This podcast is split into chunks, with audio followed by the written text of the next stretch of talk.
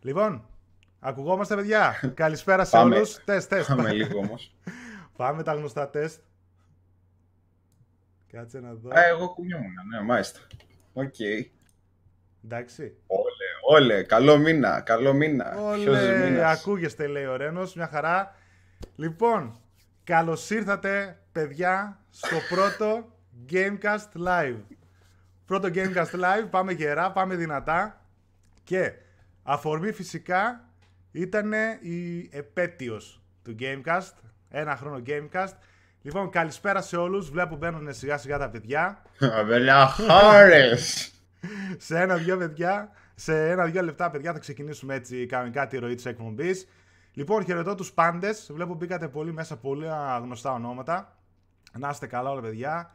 Χαιρετώ και το Xbox 365 GR που μπαίνει Α, πήγε, ναι, στα πήγε, live σωστά, μας. ναι. Μας στηρίζουν τα παιδιά, Καλό στα παιδιά. από το πράσινο στρατόπεδο, να είναι καλά.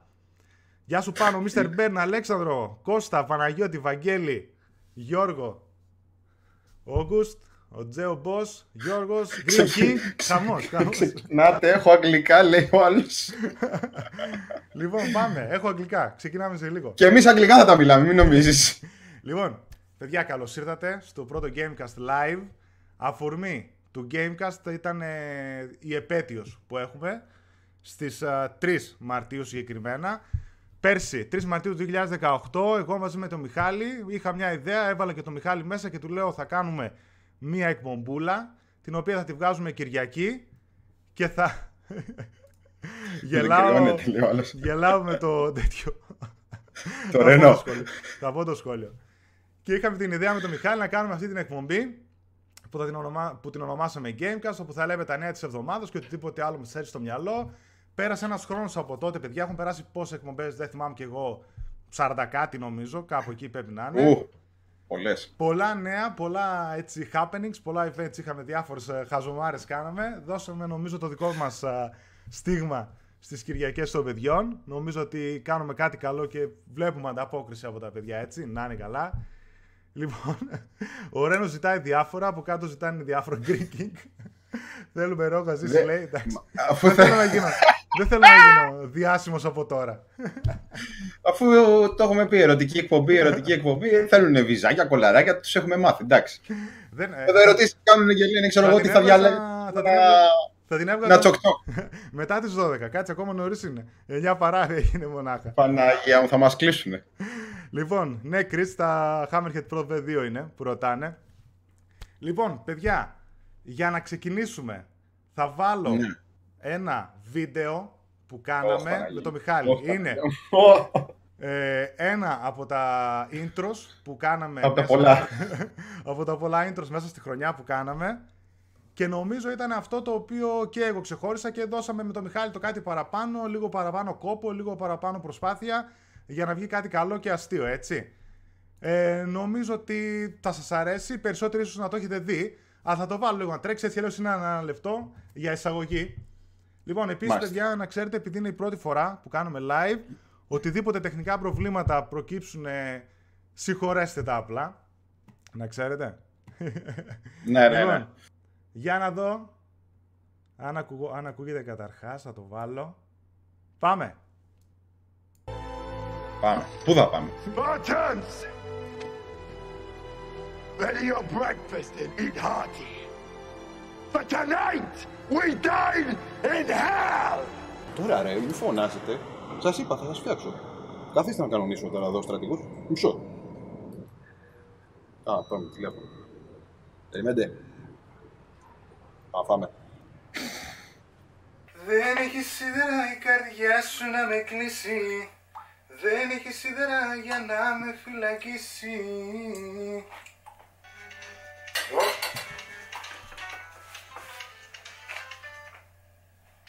Εστιατόριο κόλαση, λέγεται παρακαλώ. Χαίρε εμάς τώρα. Οι μελοθάνατοι σε χαιρετούν. Οχ, αυτό είναι παλούρε. Χαίρετε εκ μου, τι μπορώ να κάνω για σένα; Ένα τραπέζι θέλω για 300. Αχα, τι είναι, βάπτιση αραβώνας; Κηδεία. Α, μάλιστα, ζωή σε λόγους σας. Ευχαριστώ, αλλά δεν το βλέπω. Σε τι όνομα το τραπέζι, φίλε μου; Λεωνίδας. Άσε τα ου, λέγε τι θα φάτε να ετοιμάσω; έχει το μενού; Για πες μας λίγο το μενού. Λοιπόν, το μενού τεράστια ποικιλία, μέλανα ζωμό, νερόκρασο και μαύρη ποτίνκα. Καλά είναι; Λέει στη ζωντάνια είναι το κατάστημά σας, ε. Ε, και κάτι άλλο μωρέ, ξέρετε τώρα να μην βάλεις το μαχιάσετε κιόλα και μετά βλέπετε τίποτα εφιάλτες. Λοιπόν, ε, πες μου ημέρα και ώρα. ε Κυριακή 9. 9 Νταν. Ε, ναι, Αντάν.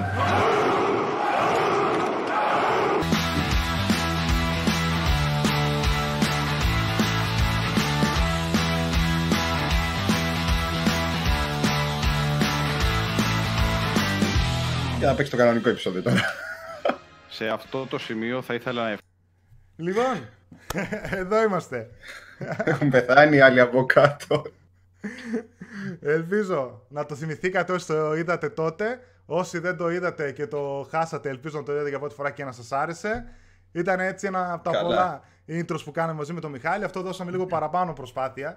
Να βγει έτσι κάτι σαν ένα μικρό θεατρικό, ας το πούμε. Εν τω μεταξύ, όσοι, όσες βλαχάρες είστε καινούργιες, δεν έχετε δει κι άλλα, ξέρω εγώ. Έχουμε κάνει, τι έχουμε κάνει, Lucky Luke έχουμε κάνει, ε, πολλά, πολλά. Super Άμα- Mario έχουμε κάνει, Pokemon, Yu-Gi-Oh! Τι άλλο έχουμε κάνει, Άμα- Α, God of War. Άμα μπουν στο τέτοιο, άμα μπουν στο playlist, θα δουν τι, όλα τα intros που έχουμε κάνει. Κατά καιρούς. Παναγία μου. Λοιπόν, Και, Μιχάλη, χρο- και χρωστάω τώρα ακόμα ένα, όπου να είναι την επόμενη λογικά. χρωστάμε Έχω- και παιδιά θα κάνουμε και άλλα. Εντάξει, όσο έχουμε όρεξη κτλ. Ε, λοιπόν, Μιχάλη, πάμε να ξεκινήσουμε σιγά σιγά. Να πούμε Ναι, ότι κατά τη διάρκεια, παιδιά, της εκπομπής θα τρέξουμε κάποια giveaways. Εντάξει, συγκεκριμένα τα δώρα μας είναι τρία. Το ένα είναι αυτό που θα σας δείξει σε λίγο ο Μιχάλης και μετά έχω δύο παιχνίδια τα οποία είναι πολύ δυνατά και ειδικά το τρίτο που θα δώσουμε προς το τέλος. Θα δώσουμε ένα στην αρχή, περίπου της εκπομπής, ένα στη μέση και ένα προς το τέλος, έτσι. Αυτό που θα κάνουμε και θα σας δείξει ο Μιχάλης τώρα στο πρώτο το δωράκι είναι Ναι. να αφήσει σχόλιο ο καθένας σας, όποιος θέλει στο chat, PSADIC GR, έτσι, ώστε να μετρήσουμε συμμετοχές. Θα μετρήσουμε συμμετοχές και στο επόμενο Gamecast που θα βγει, που θα είναι κονσέρβα προφανώς κάποια άλλη Κυριακή, τώρα την επόμενη είναι το καρναβάλι, δεν ξέρω αν θα βγάλουμε, θα έχουμε, θα έχουμε τους νικητές. Λοιπόν, Μιχάλη, δείξε το πρώτο δώρο για να ξεκινήσουμε Ναι, ένα ναι. mini διαγωνισμό τάκ-τάκ τώρα για να προχωρήσουμε στα νέα της εβδομάδας. Οκ, λοιπόν, ε, στους πιο πολλούς θα αρέσει το συγκεκριμένο δώρο. Λοιπόν, είναι αυτό εδώ. Αυτό, αυτό, αυτό. Δείξε. Γιατί είχα και το μικρόφωνο. Αυτό, αυτό. Ωραία. Ολόκληρος. Ολόκληρος, ολόκληρος είναι. Ποιος μας το Ολόκληρος. δίνει, ποιος μας το δίνει, ποιος από τους Αυτό χορηγούς; μας το δίνει ο Stabaland που μας έχει κάνει μάγκες, μας δίνει συνεχώς Να είναι καλά. και υπάρχει εκτός από το δωράκι να ξέρετε υπάρχει ήδη και στο, στη λίστα τους εκεί στα παιδιά μα μπείτε στο site μπορείτε να το παραγγείλετε και ό,τι άλλο έχουμε φορέσει. Λοιπόν, Απλά αυτό το συγκεκριμένο είναι δωράκι για εσάς. μμμ. Λοιπόν, παιδιά, στάβαλα, να ξέρετε ότι μας στηρίζει, είναι και τα μπλουζάκια που φοράει και ο Μιχάλης και αυτό που φοράω εγώ. Ναι, κορδός, κορδός. ναι. Dino Crisis. Έχουμε link κάτω στην περιγραφή όποιος θέλει να μπει να δει όλα τα σχέδιά μας. Όποιος θέλει να διεκδικήσει το μπλουζάκι, αφήστε σχόλιο τώρα PS Addict GR. Εντάξει, άμα θέλετε και δίπλα γράψτε μπλούζα. Μικρή σημασία έχει. Εγώ όταν θα δω το βίντεο και θα μετρήσουμε μετοχέ, θα ξέρω ποιοι αφήσατε. Λοιπόν, και προχωράμε. Στη διάρκεια έχουμε άλλα μετά παιχνίδια να δώσουμε. Άλλα δύο μεγάλα παιχνίδια. Ένα στη μέση και ένα προς το τέλος. Λοιπόν. ε, Τέλεια. πάμε στα νέα, παιδιά. Να ξεκινήσουμε έτσι την α, ψιλοκανονική ροή ενός Gamecast. Λοιπόν, Μιχάλη, από πού να σε ξεκινήσω; Θα σε πάω. Ξέρω εγώ, θες να, να με πάρεις από εδώ με το χεράκι να πάμε κάπου, δεν ξέρω. Έχω, λοιπόν, να σε πάρω από κάτω από το αυτοκίνητο, θα κορνάρω να κατέβεις ένα λεπτό. Τι είμαι μωρέ γκόμενα, είμαι για κορνάρις κιόλας. Λοιπόν, θα σας πω παιδιά, φαντάζομαι όλοι το ξέρετε αυτό, ανακοινώθηκαν τα PS Plus Μαρτίου 2019.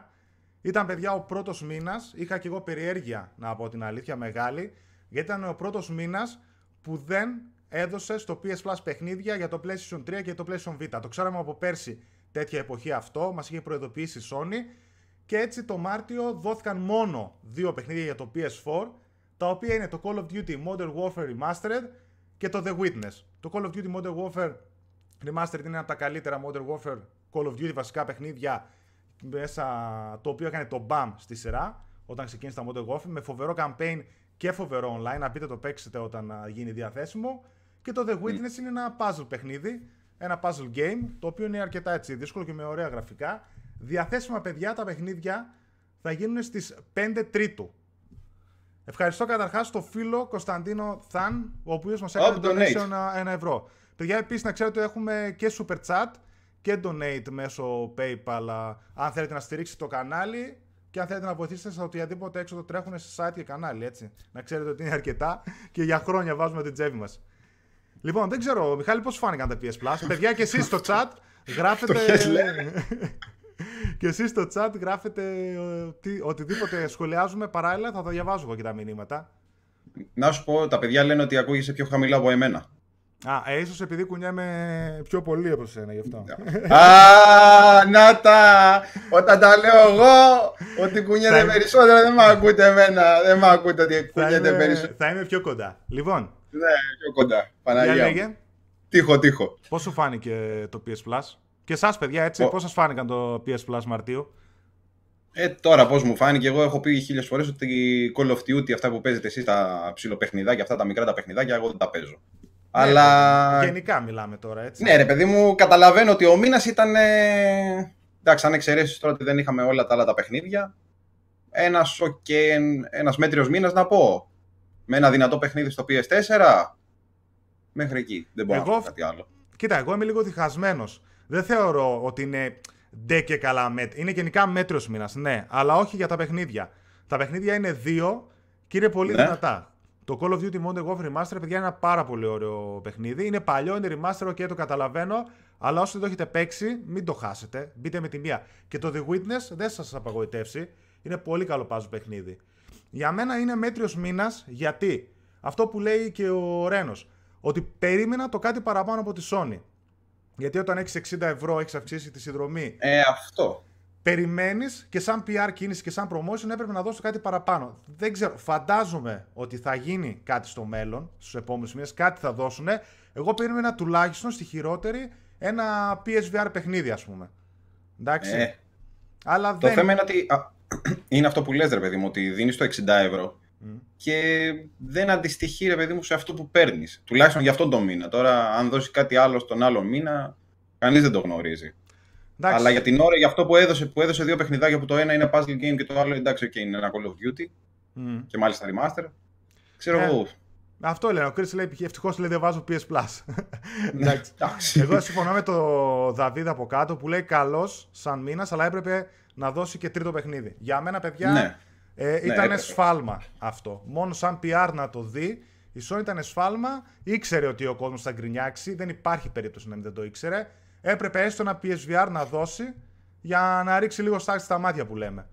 Δεν ξέρω τι θα κάνει στους επόμενους μήνες. Ελπίζω να δώσει ένα τρίτο παιχνίδι για το PS4, έστω λιγότερο γνωστό, ένα indie κάτι. Γιατί μέχρι τώρα, παιδιά, παίρναμε το μήνα 3, 4 και 5 παιχνίδια. Ειδικά άμα ήταν cross-buy μερικά, έτσι. Παίζαμε Ναι, πάρα αυτό. πολλά. Α, Έπαιζες όχι πολύ. τα παίζανε. Τον άλλο μήνα λέει θα δώσετε καλά για δώρο Πάσχα. Μπορεί, λέει ο Γιώργος κτλ. Τι έγινε, παιδιά, κανένας δεν έβαλε φέτος PS Plus. Ούτε και εγώ Παναγία έβαλα της φέτος λέει από PS κάτω, Plus. ούτε εγώ έβαλα φέτος PS Plus. Καλά, αλλά περίμενα Τίποτα. κάτι καλύτερο γιατί δεν έχουν πλέον PlayStation 3 και PlayStation Vita. Ο Γιώργος ακριβώς. Αυτό. Το Xbox έδωσε Metal Gear Rising. Ναι, έδωσε το Xbox 360 το Metal Gear Rising και, στο, και ένα Star Wars παιχνίδι, αν θυμάμαι καλά, το Original Xbox. Αλλιώς στα Xbox One παιχνίδια δεν έδωσε κάτι ιδιαίτερο. Plant vs. Zombies νομίζω δύο είχε στο Xbox και Ε, ακόμη καλά, ένα. εντάξει. Και σε εκείνους ας πούμε δεν ήταν καλός μήνας. Λοιπόν, Εντάξει, μωρέ, δεν έχει να λέει όμως. ναι, εντάξει, δεν, Δεν έδωσε ένα παιχνίδι. Μμ, εντάξει, δεν τρελάθηκα κιόλας, όντως. Λοιπόν, πάμε σε κάτι πολύ καλό που απασχόλησε πάρα πολύ κόσμο. Το άρθρο έκανε τρελά νούμερα και είδα ότι πολύ το σχολιάστηκε και στα social media τα δικά μας και στο group και δεξιά-αριστερά. Λοιπόν, παιδιά, θα μιλήσουμε για το επόμενο Assassin's Creed. Το οποίο είναι, ε, νομίζω ότι είναι από τις σειρές οι οποίες είναι, έχουν την πιο μεγάλη πέραση στην Ελλάδα. Όταν είχε βγει το Odyssey, παιδιά έκανε ρεκόρ νούμερα στο site. Ό,τι γράφαμε για το Odyssey. Έγινε χαμός, φαίνεται ότι έχει τεράστια πέραση στην Ελλάδα η σειρά. Οι φήμες για, το, για την τοποθεσία του επόμενου Assassin's Creed και λοιπές λεπτομέρειες. Θα σας τις πω εντάχει για να τις σχολιάσουμε μετά. Λοιπόν, οι πρώτες φήμες βγήκαν για το επόμενο Assassin's Creed. Θα έχει την ονομασία Legion και θα διαδραματίζεται στη Ρώμη του, δε, του δεύτερου αιώνα μετά Χριστού, την εποχή του Μάρκο Αυρίλιου και φυσικά του διαβόητου διαδόχου του κόμμοδου. Θα κινούμαστε στο ίδιο μοτίβο με δύο πρωταγωνιστές, τον Κάσιο ή τη Λουσία, με πολλά RPG στοιχεία και την αντίστοιχη ιστορία κάτι χαρακτήρα. Σύμφωνα με την ίδια πηγή, η ομάδα που το αναπτύσσει είναι η Ubisoft Sofia και η πρόθεσή της είναι το παιχνίδι να εστιάσει περισσότερο στο lore του First Civilization, όσοι ξέρετε από τη σειρά καταλαβαίνετε γιατί μιλάω, περισσότερο από οποιοδήποτε άλλο έως τώρα παιχνίδι. Στόχος της ομάδας είναι να επαναφέρει την αίσθηση των πρώτων Assassin's Creed παιχνιδιών, κρατώντας το μοτίβο των Odyssey Origins, προσπαθώντας να ικανοποιήσει και τους παλιούς φαν της σειράς. Για το χάρτη θα έχουμε σίγουρα την περιοχή της σύγχρονης Ιταλίας, κάποια στιγμή που θα δείξει και σύγχρονο κομμάτι, με κάποιες επίσης τοποθεσίες των τότε γαλατικών αλλά και γερμανικών επαρχιών. Το σύστημα των Cultists και των Mercenaries αναμένεται και αυτό ότι θα αναθεωρηθεί προς το καλύτερο. Με το Legion θα έχουμε την ολοκλήρωση της Ancient Trilogy, Origins, Odyssey και Legion, Αίγυπτος, Ελλάδα και Ρώμη και πιθανότατα θα μιλάμε για ένα cross-gen τίτλο που θα κάνει την εμφάνισή του κάπου μέσα στο 2020. Λοιπόν, δεν ξέρω παιδιά, εσάς πώς σας φαίνεται η Ρώμη. Εγώ να πω την αλήθεια... Καλή είναι, μωρέ, έχω πάει. Το είχα ακούσει, το είχα ακούσει για τη Ρώμη γιατί περιμέναμε την τριλογία γενικά ότι θα πήγαινε εκεί αυτή η Asian Trilogy. Από την άλλη μεριά υπήρχαν πολλά easter eggs για Ιαπωνία και πολλοί πιστεύανε σε ένα Assassin's Creed Japan. Ε, Γι' αυτό. μωρέ, τι Λοιπόν, Japan θα τώρα. διαβάσω λίγα μηνύματα. Ξέρεις τι, το, το θέμα είναι πάλι να... Πώς το λένε, να κάνει αυτό το διάστημα όταν είχε βγει το Origins. Ποιο; Ε, όταν είχε βγει το Origin. Που είχε σταματήσει, ρε παιδί μου, έτσι λίγο η σειρά. Ε, να θα, πάρει λίγο τα, τα πάνω της, μην το βγάλουν πάλι η φάση. θα κάνει διάλειμμα η γιατί... φα- Θα κάνει διάλειμμα γιατί δεν θα βγάλουν φέτος Assassin's Creed. Οπότε αναμένεται για το 20. Κατάλαβες; Καλά, ναι, εντάξει, αλλά ξέρω εγώ. Μπορεί να τους φοβάμαι λίγο. Δεν ξέρω. Λοιπόν, ε, πρέπει, να- πρέπει να κάνει κάτι στη συνέχεια. Άμα το αφήσει έτσι θα παίζει πολύ κράξιμο. Εντάξει, γιατί Sony μιλάνε τα παιδιά. ναι. Ε, λοιπόν, από κάτω, για διαβάσω. Η Ιαπωνία θα είναι, ρωτάει εσύ όμως, όχι παιδιά, είπαμε το Legion. Πιθανότατα θα είναι Ρώμη. Μιλάμε για φήμη πάντα, έτσι, επαναλαμβάνω. Assassin's Creed Legion στη Ρώμη. Φήμη, πάλι. Πάλι Ρώμη, λέει ο Chris. Όντως, παιδιά, ίσως γιατί ξαναείχαμε Ρώμη. Όσο παίξατε το Origins, τώρα αυτό είναι ψηλό spoiler που λέω, αλλά πάει στη Ρώμη το Origins.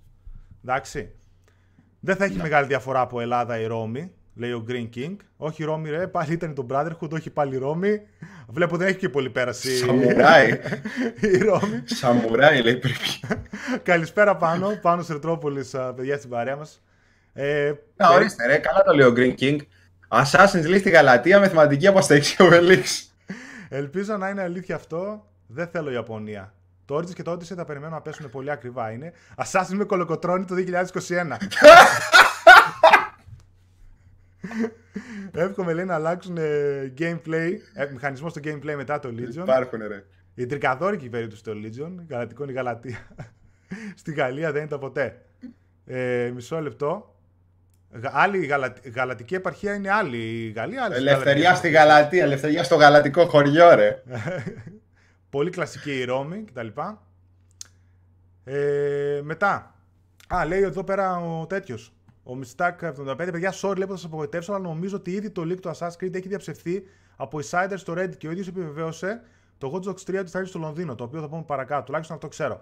Παιδιά, επαναλαμβάνω ότι αυτό που λέμε τώρα δεν είναι official, έτσι. Παρόμοιες φήμες Καλά, ναι. είχαν βγει και πέρσι για το Odyssey, επαληθεύτηκαν. Αυτές δεν ξέρουμε αν θα επαληθευτούν. Έχουν μια βάση, στέκουν λίγο ότι θα πάμε στη Ρώμη, γιατί είχαμε την Asian Trilogy, όπως λέμε. Παρ' όλα αυτά, εγώ ήλπιζα, να πω την αλήθεια, ότι θα πηγαίναμε σε μια Ιαπωνία. Δεν ξέρω τι θα δούμε και τι θα κάνουμε. Ασά στην Γαλατεία κτλ. Λοιπόν, θέλουμε Ninja Assassin, μεσαίωνας φάση. Καμιά σχέση λέει η Ρώμη του Έζιο με αυτή που φημολογείται, παιδιά. Όντως, αυτό που λέει ο Αλέξανδρος. Μιχάλη, έχει κολλήσει ο Μιχάλης, θα επανέλθει. Α, επανήλθες, εντάξει. Επανήλθα, επανήλθα. Ε, κουμάτο στη Ρώμη και το Γαλατεία Χούρτ. Καλησπέρα, Ράπερ Τζέο, να είστε καλά. Ε, αν έχει Japan, γιατί να θυμίσω, παιδιά, αν, αν δεν κάνω λάθος, και στο Origins και στο Odyssey, ή τουλάχιστον στο, ε, στο Odyssey μονάχα, θα σας γελάσω. Ε, υπάρχουν ε, easter eggs για Ιαπωνία. Π.χ. στο Odyssey, ένας από τους συνεργάτες σας στο σύγχρονο κόσμο είναι Ιάπωνας. Που δεν θυμάμαι να έχουμε ξαναδεί συνεργάτη Ιάπωνα στη σειρά. Έχει διάφορα easter eggs και με Splinter Cell έχει easter eggs κτλ. Εγώ θα ήθελα μια Ιαπωνία. Νομίζω ότι θα τέριαζε, θα ήταν ένας πανέμορφος ανοιχτός κόσμος στην Ιαπωνία με μηχανισμούς και με σπαθιά και με το ένα και το άλλο θα γινόταν χαμός. Αλλά να δούμε. Αν το πάνε η Ιαπωνία, λέει, ο- λέει ο Real Colinio, λογικά θα είναι το επόμενο παιχνίδι που το δουλεύει ο Asaf. Developer λέει Black Flag και Origins. Α, ναι, το θυμάμαι τον τύπο, ναι. Α, ναι. Είχε δίκιο. παρουσιάσει το Origins. Αυτός, αν είναι και η ομάδα του και όντως το δουλεύουν αυτοί και δώσουν ό,τι δώσανε με το Black Flag και το Origins, θα παίξουμε παιχνιδάρα. Θα ήταν ωραίο, λέει κάτι με Vikings επίσης, δίνω ιδέες τζάμπα. Και εγώ τώρα αυτά διαβάζω. Ghost of Ninja. Tsushima λέει Creed Assassins. λοιπόν, να Εντάξει, δούμε. το θέμα είναι, ρε παιδί μου, πόσο, πόσο πολύ θα αξιοποιήσουν, ε, ξέρεις, το αν θα είναι όντως η Ιαπωνία, αν θα είναι σαμουράι, το τι θα είναι, πώς θα τους φτιάξουν, τι θα κάνουν. Δεν ξέρω. Η φημολογία ήταν από την αρχή για αυτή την Asian Trilogy. Ότι και καλά θα ήταν Αίγυπτος, Ελλάδα και μετά θυμάμαι Ναι. λέγανε, λέγανε για διπλό. Λέγανε για Ρώμη και... ή ένα άλλο νομίζω. Κάτι λέγανε για πάλι Κωνσταντινούπολη. Κάτι τέτοιο, αν θυμάμαι καλά. Ήταν οι πρώτες φήμες. Ακόμα πριν, Πάλι, μωρέ. πριν ανακοινωθεί επίσημα το Odyssey που ήταν στην Ελλάδα. Ναι, κατάλαβα. Ε, λοιπόν. Θα δείξει, Κάτσε, περίμενε, έχω σκάσει. θα δείξει παιδιά, ναι. Αχ. Χτύπα το. Το χτύπησα. Στο 3 ή στο 4 λέει είχε σε μια πίστα κάτι αγάλματα μέσα. Σε αυτό ήταν το Origins Odyssey και το τελευταίο δεν θυμάμαι ποιο ήταν. Μας άφησε, μας άφησε με το τέτοιο. λοιπόν, Σωστό. να το δούμε παιδιά το Assassin's Creed. Ξέρω είναι μεγάλη συζήτηση για το Assassin's Creed παιχνίδια. Και το Origins και το Odyssey εμένα μου αρέσουν πολύ. Χωράνε συζήτηση μεγάλη για το τι είναι πλέον το Assassin's Creed σαν παιχνίδι. Α, έχουν αλλάξει τελείως από τα παλαιότερα της σειράς. Έχουν γίνει, βλέπετε, με περισσότερα RPG στοιχεία. Πανέμορφοι κόσμοι. Ειδικά και το Origins και στην Ελλάδα το Odyssey έχουν φτιάξει πανέμορφους κόσμους. Πολλές ώρες gameplay. Εμένα το Odyssey με είχε καταγοητεύσει όταν βγήκε. Ήταν από τα αγαπημένα μου παιχνίδια ever. Το Odyssey επίσης με εντυπωσίασε. Δεν το συζητώ. Λοιπόν, Ναι, εντάξει, το Odyssey σου είχα πει και εγώ όταν το πρωτοπαίξαμε τότε που μας είχε καλέσει η CD Media για να το δοκιμάσουμε. Μ' άρεσε πάρα πολύ, ειδικά στα χρώματα. Είχα Ναι. πάθει την πλάκα μου με τα Ενώ χρώματα. το Origins έχει μια πορτοκαλί παλέτα σε όλα, το Odyssey έχει πολύ πιο έντονα χρώματα, άσπρα ας πούμε κτλ.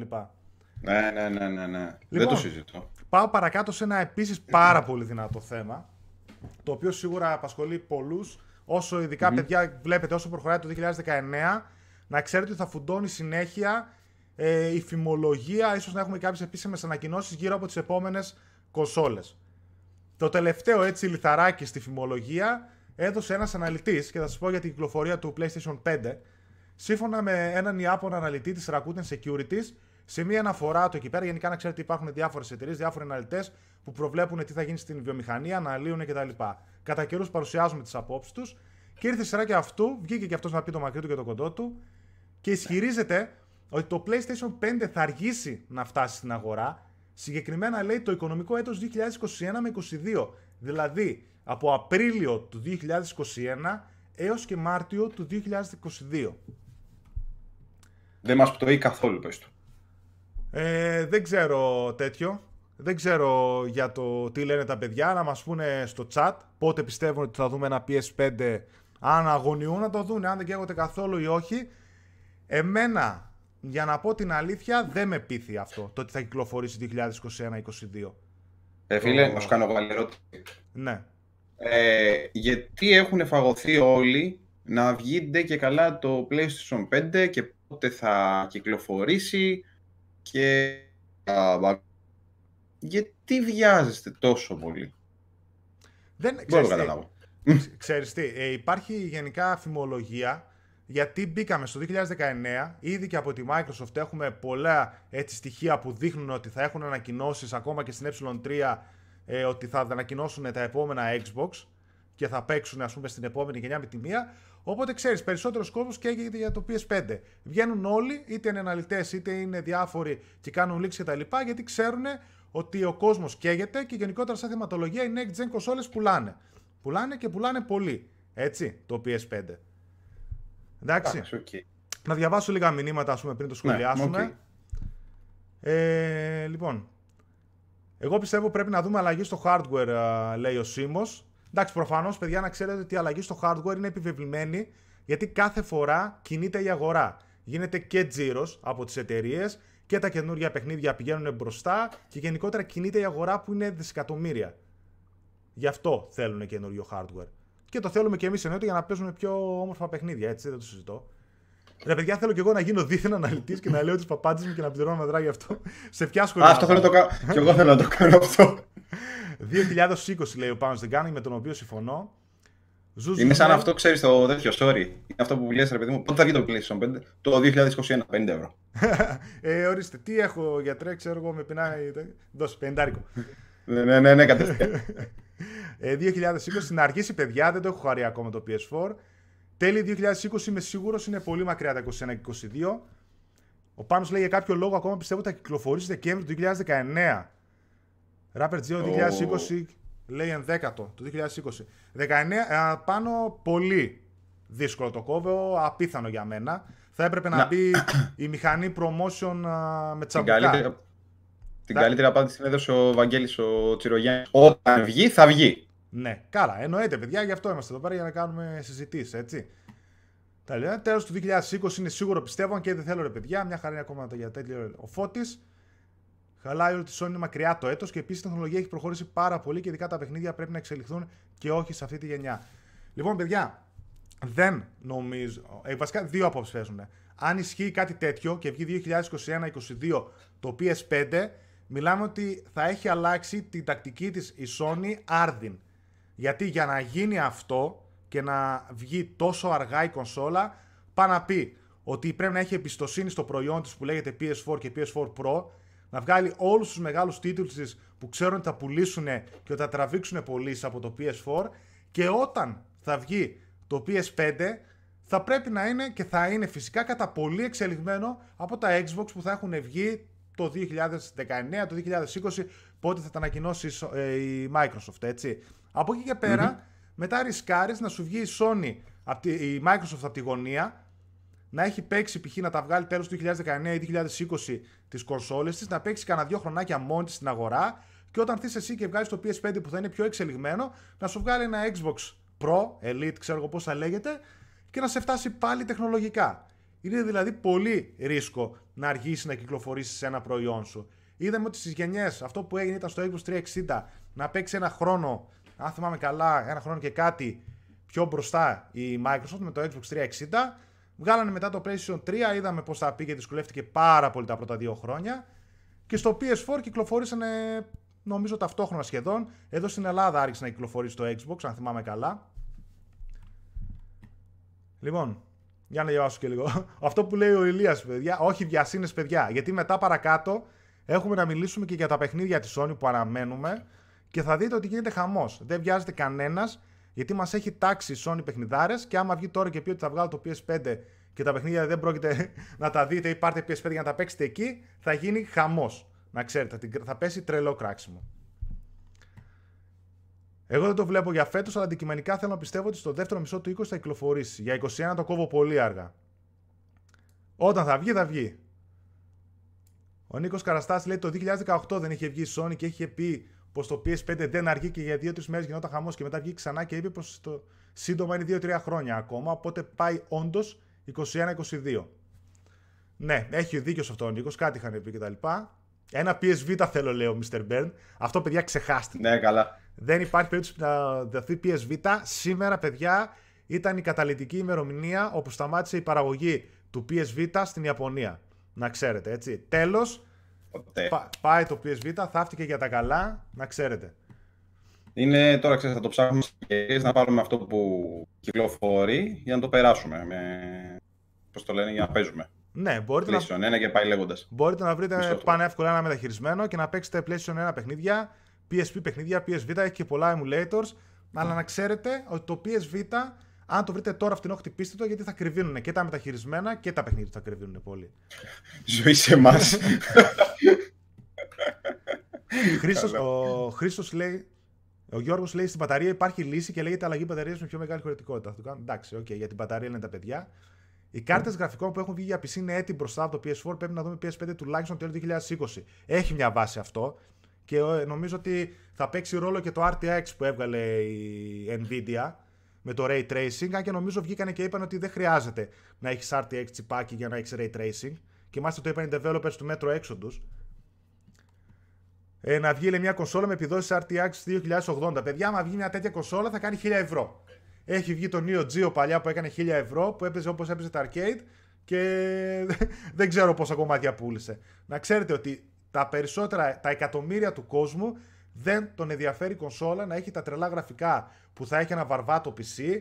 Δεν τον ενδιαφέρουν ε, αυτά τα τέτοια. Τον ενδιαφέρει να πάρει μια low budget ε, ναι, σε χρήματα κονσόλα, να παίζει το Call of Duty, να παίζει το FIFA, να παίζει το Fortnite. Εντάξει. Και το ξέρουν αυτό οι εταιρείες, γι' αυτό θα παίξουν στα 4-5 εκατοστάρικα ανάλογα το τι δυνατή κονσόλα θέλουν να κάνουν. Αν δεν βγει ο Xbox, η Sony προς το παρόν δεν θέλει να βγάλει PS5. Καλά, όντως αυτό έχει ένα τέτοιο. Δεν ισχύει αυτό που λες για τη δύναμη, γιατί το Xbox 360 βγήκε πιο μπροστά από το PlayStation 3, αλλά ήταν πιο δυνατό από το PlayStation 3. Αυτό χωράει συζήτηση, Νίκο. Δεν ήταν ότι ήταν πιο δυνατό. Ήταν πιο εύκολο στον προγραμματισμό. Το PlayStation 3 ήταν πάρα πολύ δυνατό μηχάνημα. Απλά ήταν πάρα πολύ δύσκολο στον προγραμματισμό και γι' αυτό είδαμε ότι τα περισσότερα multi-platform παιχνίδια τρέχανε καλύτερα στο Xbox 360. Γιατί είχε PC αρχιτεκτονική, ήταν πολύ πιο εύκολο να κάνουν πόρτα παιχνίδια, ενώ στο PlayStation 3 είδαμε τα παιχνίδια να παίρνουν μορφή και να εκμεταλλεύονται το PlayStation 3 προς το τέλος της ζωής του. Αν δείτε το Uncharted 1 με το Uncharted 2, νομίζετε ότι το παίζετε σε διαφορετική κονσόλα. Ότι το ένα το παίζει στο PlayStation 3 και το άλλο το παίζει στο PS4, ας πούμε. Ή στο PlayStation 2 το Uncharted 1 και το 2 στο PS3, ας πούμε. Για τέτοια μεγάλη αλλαγή. Στο ίδιο στούντιο στα για τέτοια. Έτσι δεν είναι. Ναι. Άμα δεις το Uncharted 1 ναι, ναι, ήταν χάμο. Πότε η Sony θα κάνει το δικό της show; Τώρα, παιδιά, θα πάμε σε κάτι. δεν είναι show. Έκανε το. Νομίζω είχε το Destination PlayStation. Σε αυτό θα πάμε τώρα, παιδιά. Θα σας πάω παρακάτω. Καλησπέρα, Νίκο. Καλησπέρα, Sonic. Μπαίνουν καινούργια παιδιά τώρα. Ζήσε και δύο για να πάρεις PC με καλά specs για gaming. Θέλεις διπλά ή τριπλά χρήματα. Προφανώς, παιδιά, αυτό το ξέρουν οι περισσότεροι. Τα εκατομμύρια που αγοράζουν κονσόλες δεν τους νοιάζει το PC gaming. Θέλουν να είναι αραχτοί με ένα μηχάνημα που κοστίζει ελάχιστα για να παίζουν παιχνίδια τα οποία βλέπετε π.χ. Apex Legends που το παίζουν 25 εκατομμύρια gamers, έτσι. Λοιπόν, έδωσε ωραία πάσα. Ο Chris ήταν, ποιος ήταν, Ναι, πότε η Sony θα κάνει το δικό της show και θα σας πάω παιδιά σε ένα show σε εισαγωγικά που έκανε η Sony, το οποίο δεν είναι για μας. Ονομάζεται Destination PlayStation. Έχει ξανααναφερθεί και στη δικιά μας την εκπομπή, αν μας παρακολουθείτε, είχαμε πει για το Destination PlayStation που θα γινόταν μέσα στο Φεβρουάριο. Έτσι.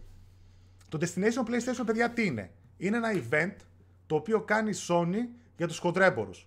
Πάνε εκεί τα, τα διάφοροι, οι διάφοροι, ξέρω εγώ, από αλυσίδες, από διάφορα κράτη κτλ. Από διάφορα καταστήματα, τα μεγάλα κεφάλαια χοντρέμποροι και εκεί γίνεται μια παρουσίαση των παιχνιδιών και hardware, άμα έχει η Sony, ώστε να προπαραγγείλουν και να προετοιμάσουν τα καταστήματα, τις παραγγελίες τους, τις βιτρίνες, να κάνουν το σχεδιασμό τους για την επόμενη χρονιά. Φανταστείτε ότι από τώρα θα δούνε το merchandise από τη Sony που θα έχουν τα καταστήματα από τα Χριστούγεννα και μετά. Του χρόνου τέτοια εποχή δηλαδή.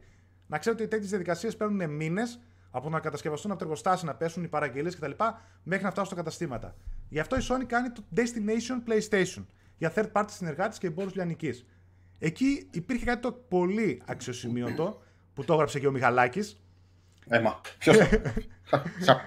λοιπόν, κατά τη διάρκεια του event, παιδιά. Πρωταγωνιστές λέει στην πρώτη μέρα ήταν τα Death Stranding, The Last of Us Part 2, το Days Gone και το Ghost of Tsushima. Εντάξει, δείξαν ένα τρέιλερ γενικότερα από τα παιχνίδια που αναμένονται να έρθουν και όλοι υποπτευόμαστε σύμφωνα πάντα με αυτά που ξέρουμε με τα προηγούμενα event που κάνουν την Destination PlayStation και πότε περίπου βγαίνουν τα παιχνίδια που παρουσιάζουν εκεί, ότι υπάρχει μεγάλη πιθανότητα να δούμε έως και το πρώτο τρίμηνο του 2020 κάποια τουλάχιστον, αν όχι όλα, από αυτά τα παιχνίδια που είδαμε στο Destination PlayStation. Επαναλαμβάνω, ξέρεις... Ghost of Tsushima, The Last of Us, Death Stranding και το Days Gone που έρχεται στις 16 Απριλίου. Αν δεν κάνω ναι, λάθος. Ε, 16 ή 26, δεν θυμάμαι. Το γράφω από κάτω. Ναι. Ε, το θέμα είναι ότι καθώς έγραφα ρε παιδί μου αυτό για το 2020, δεν το πίστευα να σου πω την αλήθεια. Κοίτα, να συζητήσουμε παιδιά να μας πείτε κι εσείς το πότε πιστεύετε ή πότε θα ήταν καλό να δούμε αυτά τα παιχνίδια που περιμένουμε τη Sony. Ε, θα διαβάσω λίγα μηνύματα πριν πω και αρχίσω να μιλάω. Ναι. Να πω και χρόνια πολλά, λέει ο Πάνος που δεν είπα. Ευχαριστούμε, φίλε. Πιο εύκολο προγραμματισμό ήταν το Xbox 360, ναι, αυτό που λέγαμε πριν. Ζήσει το πιο δυνατό selling point της Sony. Πιστεύεις ότι είναι πλέον τα exclusives και τα παιχνίδια της, ότι στο PS5 θα συνεχίσει σειρές επίπεδου γκωτή. Προφανώς, παιδιά. Η Sony ξέρει τι κάνει και το έχει πει ο Son Layden πάρα πολλές φορές ότι αυτό που κάνουμε καλά θα συνεχίσουμε να το κάνουμε. Single player εμπειρίες με πολύ χρήμα πάνω τους, τεράστιες παραγωγές, AAA παραγωγές, μεγάλη κύκλη παραγωγής, αλλά λιγότερα παιχνίδια. Να ξέρετε, παιδιά, όπως είδαμε από πολλά studios να βγάζουν στο PlayStation 3 π.χ. την Naughty Dog, Uncharted 1, Uncharted 2, Uncharted 3 και το The Last of Us, πλέον βλέπετε ότι η Naughty Dog μέχρι τώρα έχει βγάλει ένα παιχνίδι. Και στην προηγούμενη γενιά είχε βγάλει τέσσερα. Έτσι μεγαλώνουν ναι. οι κύκλοι παραγωγής. Το God of War πήρε 5 χρόνια για να φτιαχτεί. Λοιπόν, διέρεσε μια φωτογραφία από το show με παιχνίδια και ακούγεται ότι θα βγουν κάποια το 2019. Αυτό λέμε, Άλεξ. Είναι αυτή η φωτογραφία που έχουμε και στο site που λέμε ότι μέσα στο 2019 και αρχές του 2020 υποστηρίζουν ότι τουλάχιστον η πλειοψηφία αυτών των παιχνιδιών θα κυκλοφορήσει. Γι' αυτό το προμοτάρανε στα Destination PlayStation. Εγώ, παιδιά, θέλω να μου πείτε τι πιστεύετε ότι θα κυκλοφορήσει πρώτο μετά το Days Gone. Περιμένουμε το Days Gone, παιδιά, τον Απρίλιο. Είναι το επόμενο μεγάλο exclusive της Sony. Single player εμπειρία. Ανοιχτός κόσμος. Έτσι. Είναι το επόμενο παιχνίδι ανοιχτού κόσμου που έχουμε να δούμε από το Horizon. ετσι Ήταν και το God of War ανοιχτού κόσμου, αλλά εντάξει, δεν το θεωρώ ότι ήταν τόσο ανοιχτού κόσμου ή μη ανοιχτό θα το έλεγα το God of War. Περιμένουμε να δούμε τι θα κάνει το Days Gone. Εγώ, παιδιά, να πω την άποψή μου. Από τα τρία αυτά, αυτό που θα ήθελα να βγει και να παίξω όπως και δίποτε είναι το The Last of Us Part 2. Που ε, περιμένω, καλά τώρα εσύ. Που προσκυνώ. Να σου ο μόνος. Προσκυνώ Naughty Dog. Έπαιξα και το Uncharted 4 πρόσφατα, την ξαναπροσκύνησα με τη μία. Αλλά νομίζω ότι κάποιο από τα επόμενα δύο θα είναι αυτό που θα κυκλοφορήσει. Ή το, ή το Death Stranding ή το Ghost of Tsushima. Και εγώ δεν ήμουν για Last of Us. Και εγώ κάποια από τα δύο αυτά σκεφτόμουν, να σου πω την αλήθεια. Δεν ξέρω τώρα. Το να, ναι. να πω την αλήθεια, ό,τι είναι να κυκλοφορήσει, παιδιά, να ξέρετε ότι θα πρέπει η Sony, α, γιατί πρόκειται για τεράστια κυκλοφορία, θα πρέπει να μας το πει έως το καλοκαίρι. Γιατί όταν έχεις ναι. να κυκλοφορήσεις ένα τέτοιο τίτλο, θα πρέπει το promotion σου να αρχίσει μήνες πριν. Οπότε μέχρι το καλοκαίρι πρέπει να μας πει, αν είναι να βγει κάτι τον Οκτώβριο, Νοέμβρη, Δεκέμβρη, να παίξει μπάλα με full promotion, έτσι. Οπότε μέχρι τότε θα το ξέρουμε. Θα διαβάσω λίγα μηνύματα. Καλησπέρα, λέει, sorry, από Πάργα. Γεια σου, Άγγελε. Ωραία που φτιάξαν οι βλαχάρες, μέχρι την Πάργα έχουμε πάει. Το Δεκέμβρη, το Δεκέμβρη του 26 λέει ο Άλεξ, παιδιά το Days Gone, όχι 16 που είπα πριν. Το Δεκέμβριο του 2017 ενώ το είχε πει ότι το The Last of Us Part 2 είχε ολοκληρωθεί 50 με 60. Άρα το The Last of Us Part 2 κανονικά πρέπει να βγει φέτος. Το ίδιο είχε γίνει και με τον God of War. Είχαν βγει κάποια στιγμή και είχαν πει ότι είναι έτοιμο και μπορείς να το παίξεις από την αρχή μέχρι το τέλος και βγήκε μετά από ένα χρόνο. Πηγαίνει να ξέρετε ότι το development περνάει πάρα πολλά στάδια και QA τεράστιο στα τα AAA παιχνίδια και παίζονται πάρα πολλά. Αργούν πάρα πολύ. Τέλη του έτους, αρχές του επόμενου να βγουν τα νέα παιχνίδια. Υπάρχει πολύ πράγμα να κρατήσει τον κόσμο αποσχολημένο είτε από third party είτε από τη Sony. Μόνο εγώ πιστεύω πως η Sony θα κυκλοφορήσει και δεύτερο exclusive μέσα στο 19 εκτός από Days Gone. Το τέτοιο δεν θα είναι. Το Dreams. Το... Α, το, έλεγα, Dreams... το, το Medieval δεν είναι για PS4. Ναι, το Dreams α, έχει early access. Μετά έχουμε το Medieval, το οποίο δεν έχουμε ημερομηνία κυκλοφορίας, παιδιά. Καλά. Εγώ υποστηρίζω σε κάνα Halloween να το δούμε. Θα ήταν ωραία ε, έτσι να παίξει. Θα ήταν καλή φάση, ναι. Last of Us, Last of Us λέει, λένε τα παιδιά εδώ πέρα, πιστεύω μετά. Death Stranding πρώτα. Ghost of Tsushima, Last of Us και τελευταίο. Ο Κοτζίμαρος. Κοτζίμαρος, ναρκωτικά. Last of Us βλέπω λένε πολύ. Ελπίζω Ghost of Tsushima. Ο Kojima γελάει πάντα τελευταίος. Green King. Εγώ, παιδιά, να πω την αλήθεια ότι αυτό που πίστευα εξ αρχής ήταν ότι θα βγει τελευταίο στη γενιά το The Last of Us Part 2. Λέω θα κλείσει η Naughty Dog τη γενιά με τον καλύτερο τρόπο. Θα το κάνει, και, θα, θα, το κάνει και cross-gen ώστε να το αυτό. διαθέσει την παιχνιδάρα της και στο PS5 και θα παίξει μπάλα έτσι. Θα κλείσει τη χρονιά όπως έκλεισε τη χρονιά ηρωικά με το The Last of Us το πρώτο τη γενιά του PlayStation 3. Απλά νομίζω ότι το The Last of Us Part 2 είναι χρόνια σε ανάπτυξη. Δείχνει αρκετά έτοιμο από το gameplay που μας δείχνουν. Γι' αυτό νομίζω και με ψήνει ότι πάρα πολύ θα παίξει μπάλα το 2020 το The Last of Us. Οπότε και γι' αυτό παράλληλα με ψήνει ότι το 2020 Οκτώβρη, ξέρω εγώ, Νοέμβρη, θα έχουμε και μια πιθανή κυκλοφορία του PS5. Ώστε να είναι κοντά τα παιχνίδια, να βγουν cross-gen Οπότε να, υπάρχει, να υπάρχουν και τίτλοι για το PS5 να παίξουν μπάλα εκεί και τα 100 και εκατομμύρια των PS4 που υπάρχουν ήδη έξω να μπορούμε να αγοράσουμε. Γιατί όλα αυτά τα παιχνίδια παιδιά, τα έχει τάξει η Sony για το PS4. Έτσι και δεν τα βγάλει, θα παίξει τρελό κράξιμο και εγώ μαζί θα είμαι πίσω να σκοντάω, έτσι. Καλησπέρα Κώστα. καλησπέρα Κώστα, καλησπέρα Λάι. Σπρώξε! Παιδιά, πάντως να ξέρετε ότι οι γραφικάρε έτσι που δείχνουν τα παιχνίδια, ό,τι βλέπετε στα trailers, τέτοια γραφικά θα έχουν. Έχω πάθει πλάκα. Έπαιξα το Uncharted 4 και έχει τέτοιες γραφικάρες στο το παιχνίδι του 2016. Είναι τόσο καλογιαλισμένο που το ξανατερμάτισα τώρα πριν από λίγες μέρες που δεν έχουν βγει παιχνίδια από τότε που να είναι τόσο καλογιαλισμένα. Εκτός από τη Sony και δύο-τρία μεγάλα παιχνίδια από άλλες εταιρείες τύπου Rockstar κτλ. Γι' αυτό λοιπόν θα κάνουμε live βραδιά έτσι με... στο Twitch με Uncharted 4. Ναι, Θα θα κα- μπορούσαμε- τουλάχιστον, εκεί, δε- τουλάχιστον εκεί δεν χέζομαι. Είναι το μόνο σίγουρο. Εκεί δεν φοβάμαι. Θα μπορούσαμε να παίξουμε ένα σωρό παιχνίδια τώρα που το σκέφτομαι. Ήδη έχω κάνει και μια λίστα με παιχνίδια που θέλω να ξαναπαίξω και κάποια που μπορούμε να παίξουμε online. Concrete Genie, μπράβο, λέει ο Chris Κριτικάκης. Είναι για το PlayStation VR το Concrete Genie. Και δείχνει πολύ ενδιαφέρον. Σωστό. Dreams Medieval, Concrete Genie. Αυτό είναι επός. Το control... ο Ρέστης λέει το control πότε να κυκλοφορήσει γνωρίζουμε περίπου. Όχι, δεν ξέρουμε ημερομηνία ο Ρέστη. Εγώ περιμένω πώς και πώς το παιχνίδι της Remedy. Παιδιά, και εμένα μου αρέσει το Α, control. ναι. Ναι, ναι, ναι, ναι, ναι, το control και εγώ το. Ε, Το εσύ κάτι θα control, βγάζω. το control δείχνει Όχι, φανταστικό. εσύ δεν περιμένεις τίποτα. Εσύ δεν περιμένεις τίποτα. Το control δείχνει φανταστικό, παιδιά. Πολύ καλό δουλεμένο. Έτσι, double A παιχνίδι, δεν θα το έλεγα triple A. Είναι λίγο Μια πιο, χαρά θα είναι. πιο μικρό σε ανάπτυξη. Ε, Ε, η γκομενίτσα, δεν μας νοιάζει τι μας λες. Μοιάζει πολύ το Quantum Break. Δεν ξέρω αν το έχετε παίξει στο Xbox ή στο PC. Ε, δείχνει αρκετά. Όλα έπος Μιχάλη, λέει ο Chris. Ε, ναι, αυτό όλα έπος, έπος όλα.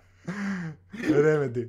Λοιπόν, μάλλον αναπτύσσουν και το multiplayer άμα βγάλουν για Last of Us Part 2. Στάνταρ Παναγιώτη. Παιδιά, να ξέρετε ότι στηρίζονται πάρα πολύ στο multiplayer. Τα έχουμε ξαναπεί ότι η Sony απέτυχε να δώσει πετυχημένα multiplayer δικά της παιχνίδια στο PS4.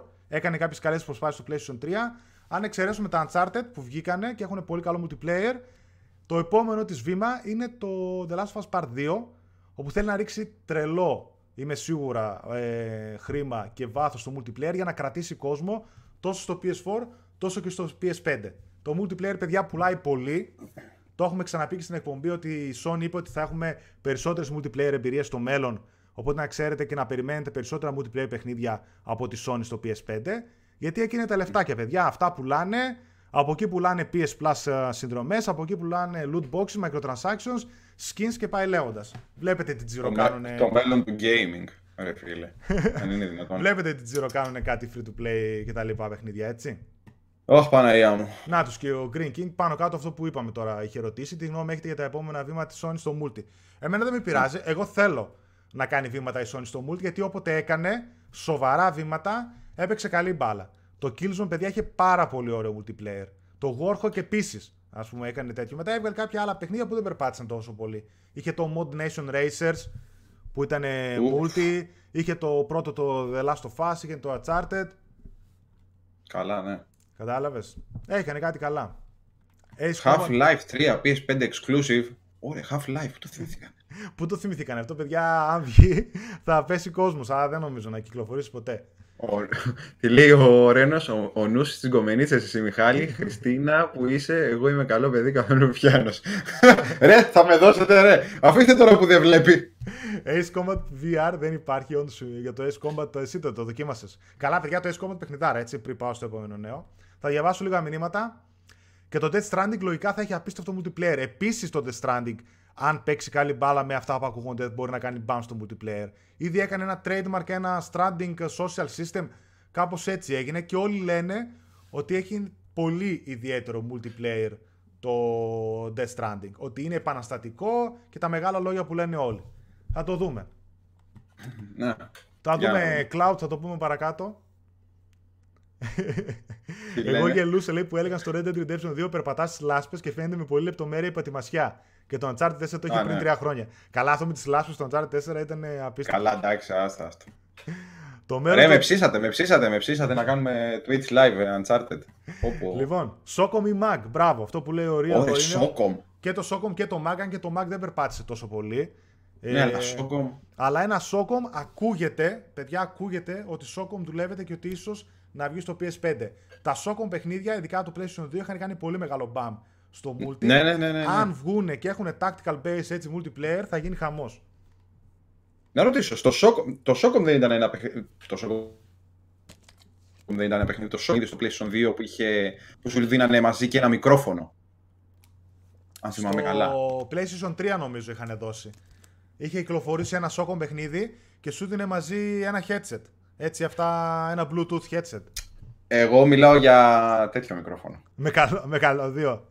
Ε, ήταν αυτά τα περίεργα τα μικρόφωνα. θα σε γελάσω, θα σε γελάσω. Σαν καλαμάκι ήταν. ε. λοιπόν, Χρήστος ρωτάει, πότε πιστεύετε θα βγει το God of War 5 και θέλω στο Horizon Zero Dawn 2 online; Ή να μπει με update σε αυτό το Horizon Zero Dawn online; Καλά, σε αυτό update δεν νομίζω να μπει, παιδιά. Ίσως ένα Όπα, online πα. στο Horizon Zero Dawn 2 να βγει, αλλά παιδιά να ξέρετε, το, το επόμενο God of War και το επόμενο Horizon 2, απαντάω και από κάτω, βρίσκονται ήδη σε ανάπτυξη.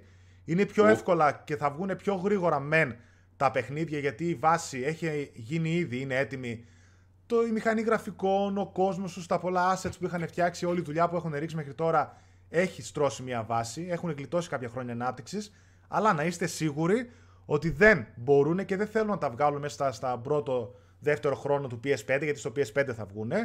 Γιατί παιδιά δεν θα έχουν πουλήσει τόσες πολλές κονσόλες ώστε να πουλήσουν και τα καινούργια τους παιχνίδια.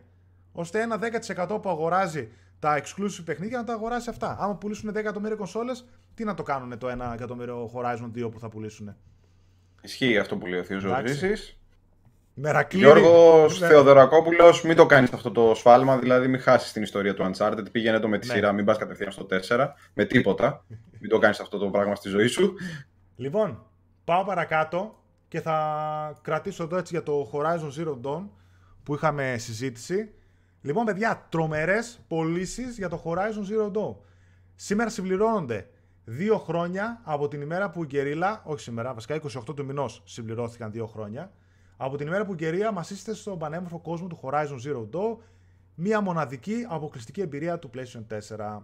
Το στούντιο έδωσε στη δημοσιότητα συνολικές πωλήσεις του τίτλου με αφορμή την επέτειο και ο αριθμός, παιδιά, πραγματικά είναι εντυπωσιακός. Συγκεκριμένα το Horizon Zero Dawn έχει ξεπεράσει πλέον τα 10 εκατομμύρια αντίτυπα. Έτσι, σε πωλήσεις έχουν πουληθεί 10 εκατομμύρια αντίτυπα, πουλώντας λέει 2,4 αντίτυπα τον τελευταίο χρόνο. Οπότε το δεύτερο χρόνο πουλήθηκαν 2,4 και η πλειοψηφία πουλήθηκε τον πρώτο χρόνο. Έτσι. Ε, ήταν first party αποκλειστικό παιχνίδι του PS4, όσο τυχόν δεν ξέρετε το Horizon Zero Dawn. Ήταν ένα Ναι. φανταστικό παιχνίδι και ήταν ένα από τα πρώτα που κάνανε τρελό μπαμ στο PS4 γιατί ήταν μια καινούρια IP, έτσι, μια καινούρια σειρά, ένα καινούριο στοίχημα από ένα πολύ δυνατό στούντιο της Sony, την Guerrilla. Η Guerrilla που είχε δώσει ένα Killzone Shadowfall, το οποίο ήταν ένα πάρα πολύ καλό παιχνίδι, ε, σαν launch τίτλους του PS4, δεν περπάτησε τόσο καλά όσο θα έπρεπε. Μετά είχαν την Guerrilla Cambridge, η οποία έκλεισε, που είχε δώσει το Killzone στο PSV και στο PSVR κάποια παιχνίδια. Είχε μείνει, έχει μείνει μόνο η βασική Guerrilla. Κάνουν καινούριο παιχνίδι, πολύ ιδιαίτερο παιχνίδι, έτσι μεταποκαλυπτικό, όπου η, ο- η ανθρωπότητα πάει να ξαναχτίσει τον πολιτισμό της, τα διάφορα ρομπότ κτλ. Και, και εγώ αναρωτιόμουν πώς θα περπατήσει όλο αυτό.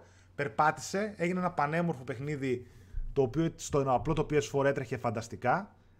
Πολύ ωραίος κόσμος και χωράει sequel άνετα. Και τα 10 Ναι. εκατομμύρια παιδιά που έπιασε για καινούργια IP να ξέρετε ότι είναι εξαιρετικά νούμερα. Βέβαια το God of War και το Spider-Man πουλήσανε κάτι 5 εκατομμύρια μέσα σε τρεις εβδομάδες, ένα μήνα. Αλλά εκείνα παιδιά είναι κατασταλαγμένες σειρές, είναι διάσημες, τους ξέρουν όλοι. Ναι, αυτό. Δεν μπορεί να συγκριθεί τώρα το God of War που έχει χρόνια ιστορία ή το Spider-Man που το ξέρουν όλοι μέσα από ταινίες, από σειρές, από παιδικά, από χίλια δυο και από παλαιότερα video games, έτσι. God of War πίσω στη Σπάρτη λέει λαϊκή απέτηση. λοιπόν. Όντως Τι ο The λέει; Last Drum εκεί πέρα αυτό που λέει έχει δίκιο. Εγώ θα ήθελα λέει ένα νέο Ratchet, Sly Cooper και Socom Navy Seals. Εντάξει. Σλάι και εγώ θέλω. αλλά... Σλάι και εγώ θέλω. Ξέρετε αν το Doom Eternal θα βγει τελικά φέτος. Νομίζω για φέτος λέγανε παιδιά. Παιδιά, αν ισχύει αυτό που έχει πει ο Κόρη ότι θέλει να φτιάξει πρώτο το project που θέλει χρόνια, τότε το God of War 2 μπορεί να έρθει αργότερα. Ε, δεν ξέρω, αυτό το είχε πει ο Κόρη, καταλαβαίνω, το θυμάμαι αυτό που λέει ο Άλεξ. Αλλά νομίζω αυτό ήταν σε περίπτωση και καλά που δεν αναλάβανε το direction του χου- νέου God of War. Τώρα νομίζω που το έχει αναλάβει, δεν ξέρω. Καταρχάς μπορούν να χτίσουν και δύο παιχνίδια παράλληλα, έτσι είναι και αυτό. Έπλεξα με το Odyssey και παράτησα το Horizon κάποια στιγμή να το ξαναπιάσω οπωσδήποτε, Mr. Bird. Και παιδιά να παίξετε έχει και καλό expansion. Το τέτοιο ρόμπο δεινόσαυρι. Ρόμπο δεινόσαυρι. Ε, Ναι, τα λοιπά. Παναγιώτης για το Uncharted. Μπράβο στην Κερίλα. Στο Pro είναι πραγματικά πανέμορφο. Όντως, παιδιά, είναι πανέμορφο. Όπως και το Uncharted 4 που ξανά έπαιξα τώρα στο Pro γιατί το είχα παίξει στο απλό. Κάνει ένα upscale, και κάνει και το HDR και δείχνει πολύ καλύτερα από παιχνίδια που έπαιξα τώρα. Έτσι. Στα γραφικά και στο HDR. Γεια σου, Α. Νίσκρο. Καληνεσπέρα, Άρχοντε. Είναι το δικό του εδώ του φίλου. Τον έχω ξαναδεί έτσι και στα live που μπαίνει. Και χρόνια πολλά. Ευχαριστώ. Καλησπέρα, καλησπέρα.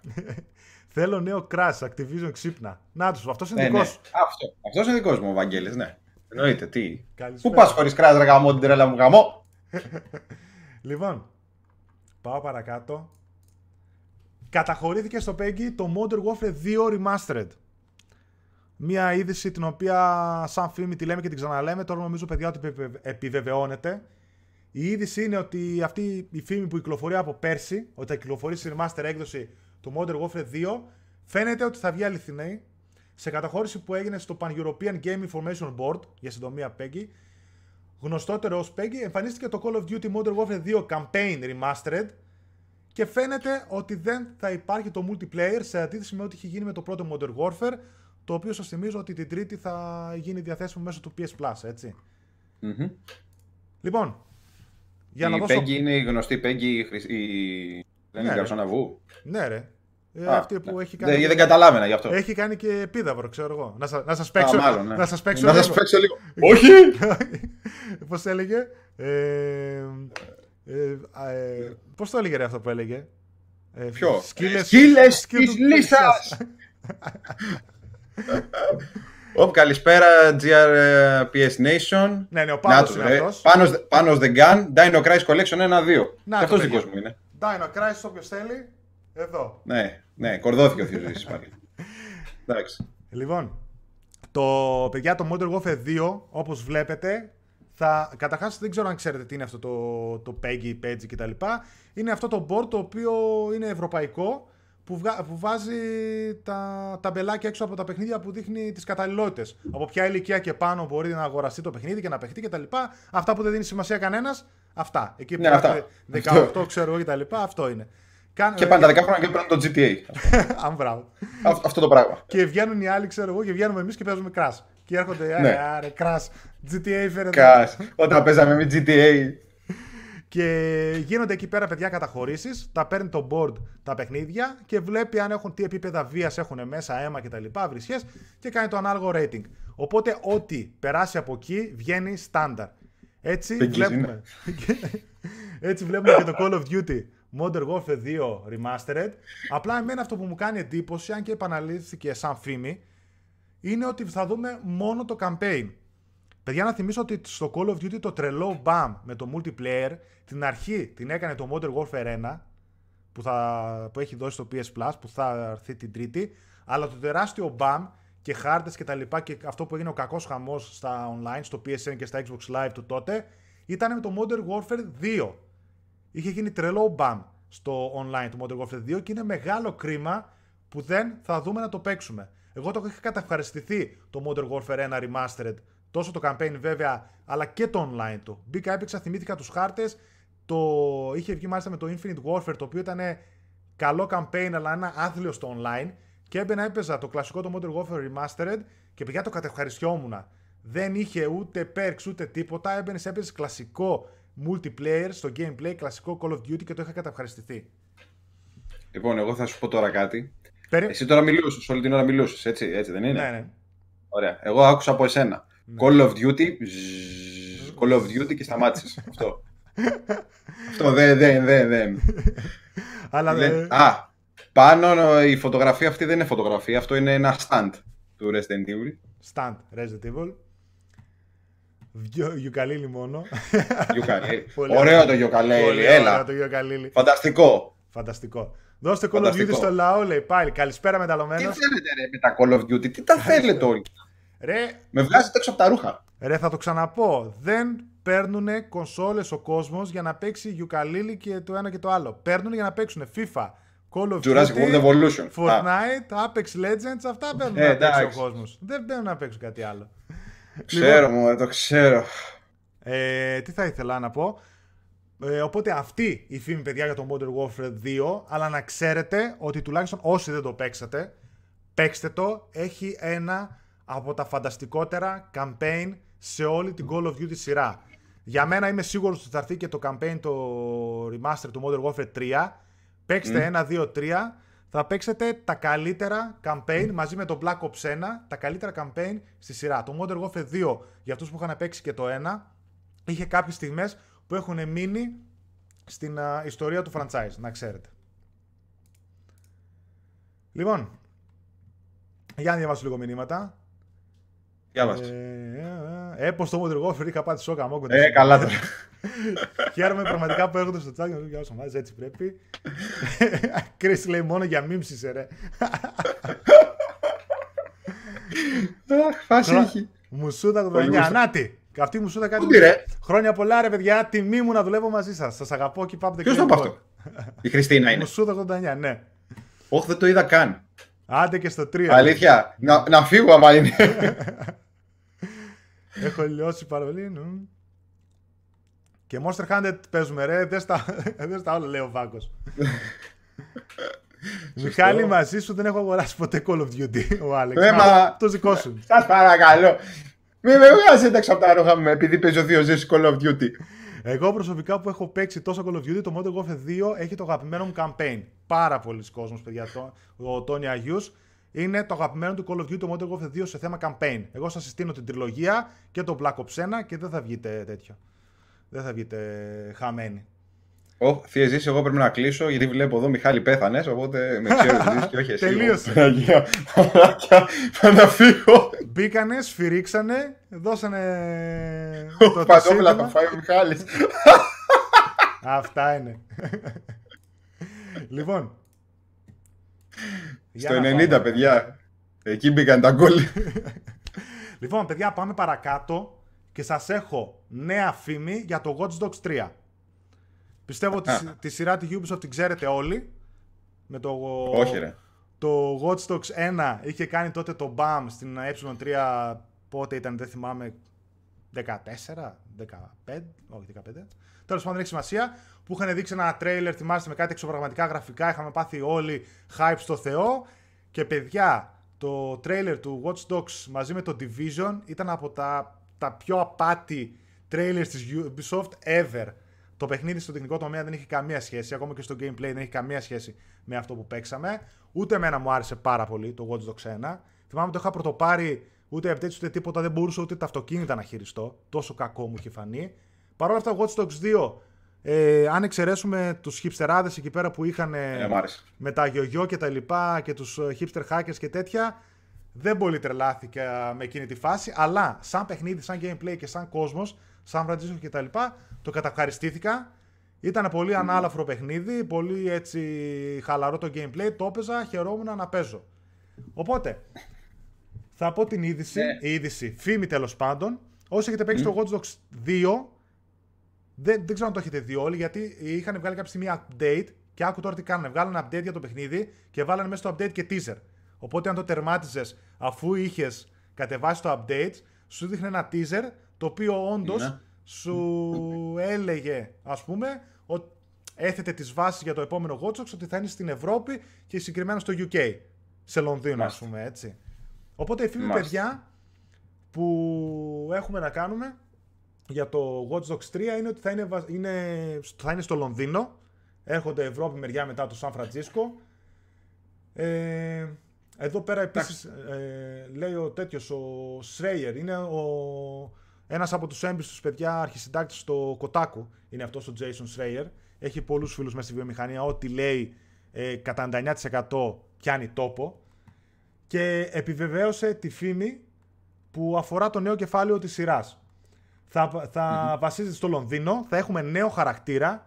Επιπλέον οι παίκτες θα είναι σε θέση να επιλέξουν το φύλλο της αρεσκίας τους, αλλά η ιστορία θα περιμένει η ίδια. Κάτι στα πρότυπα του Odyssey μου κάνει αυτό.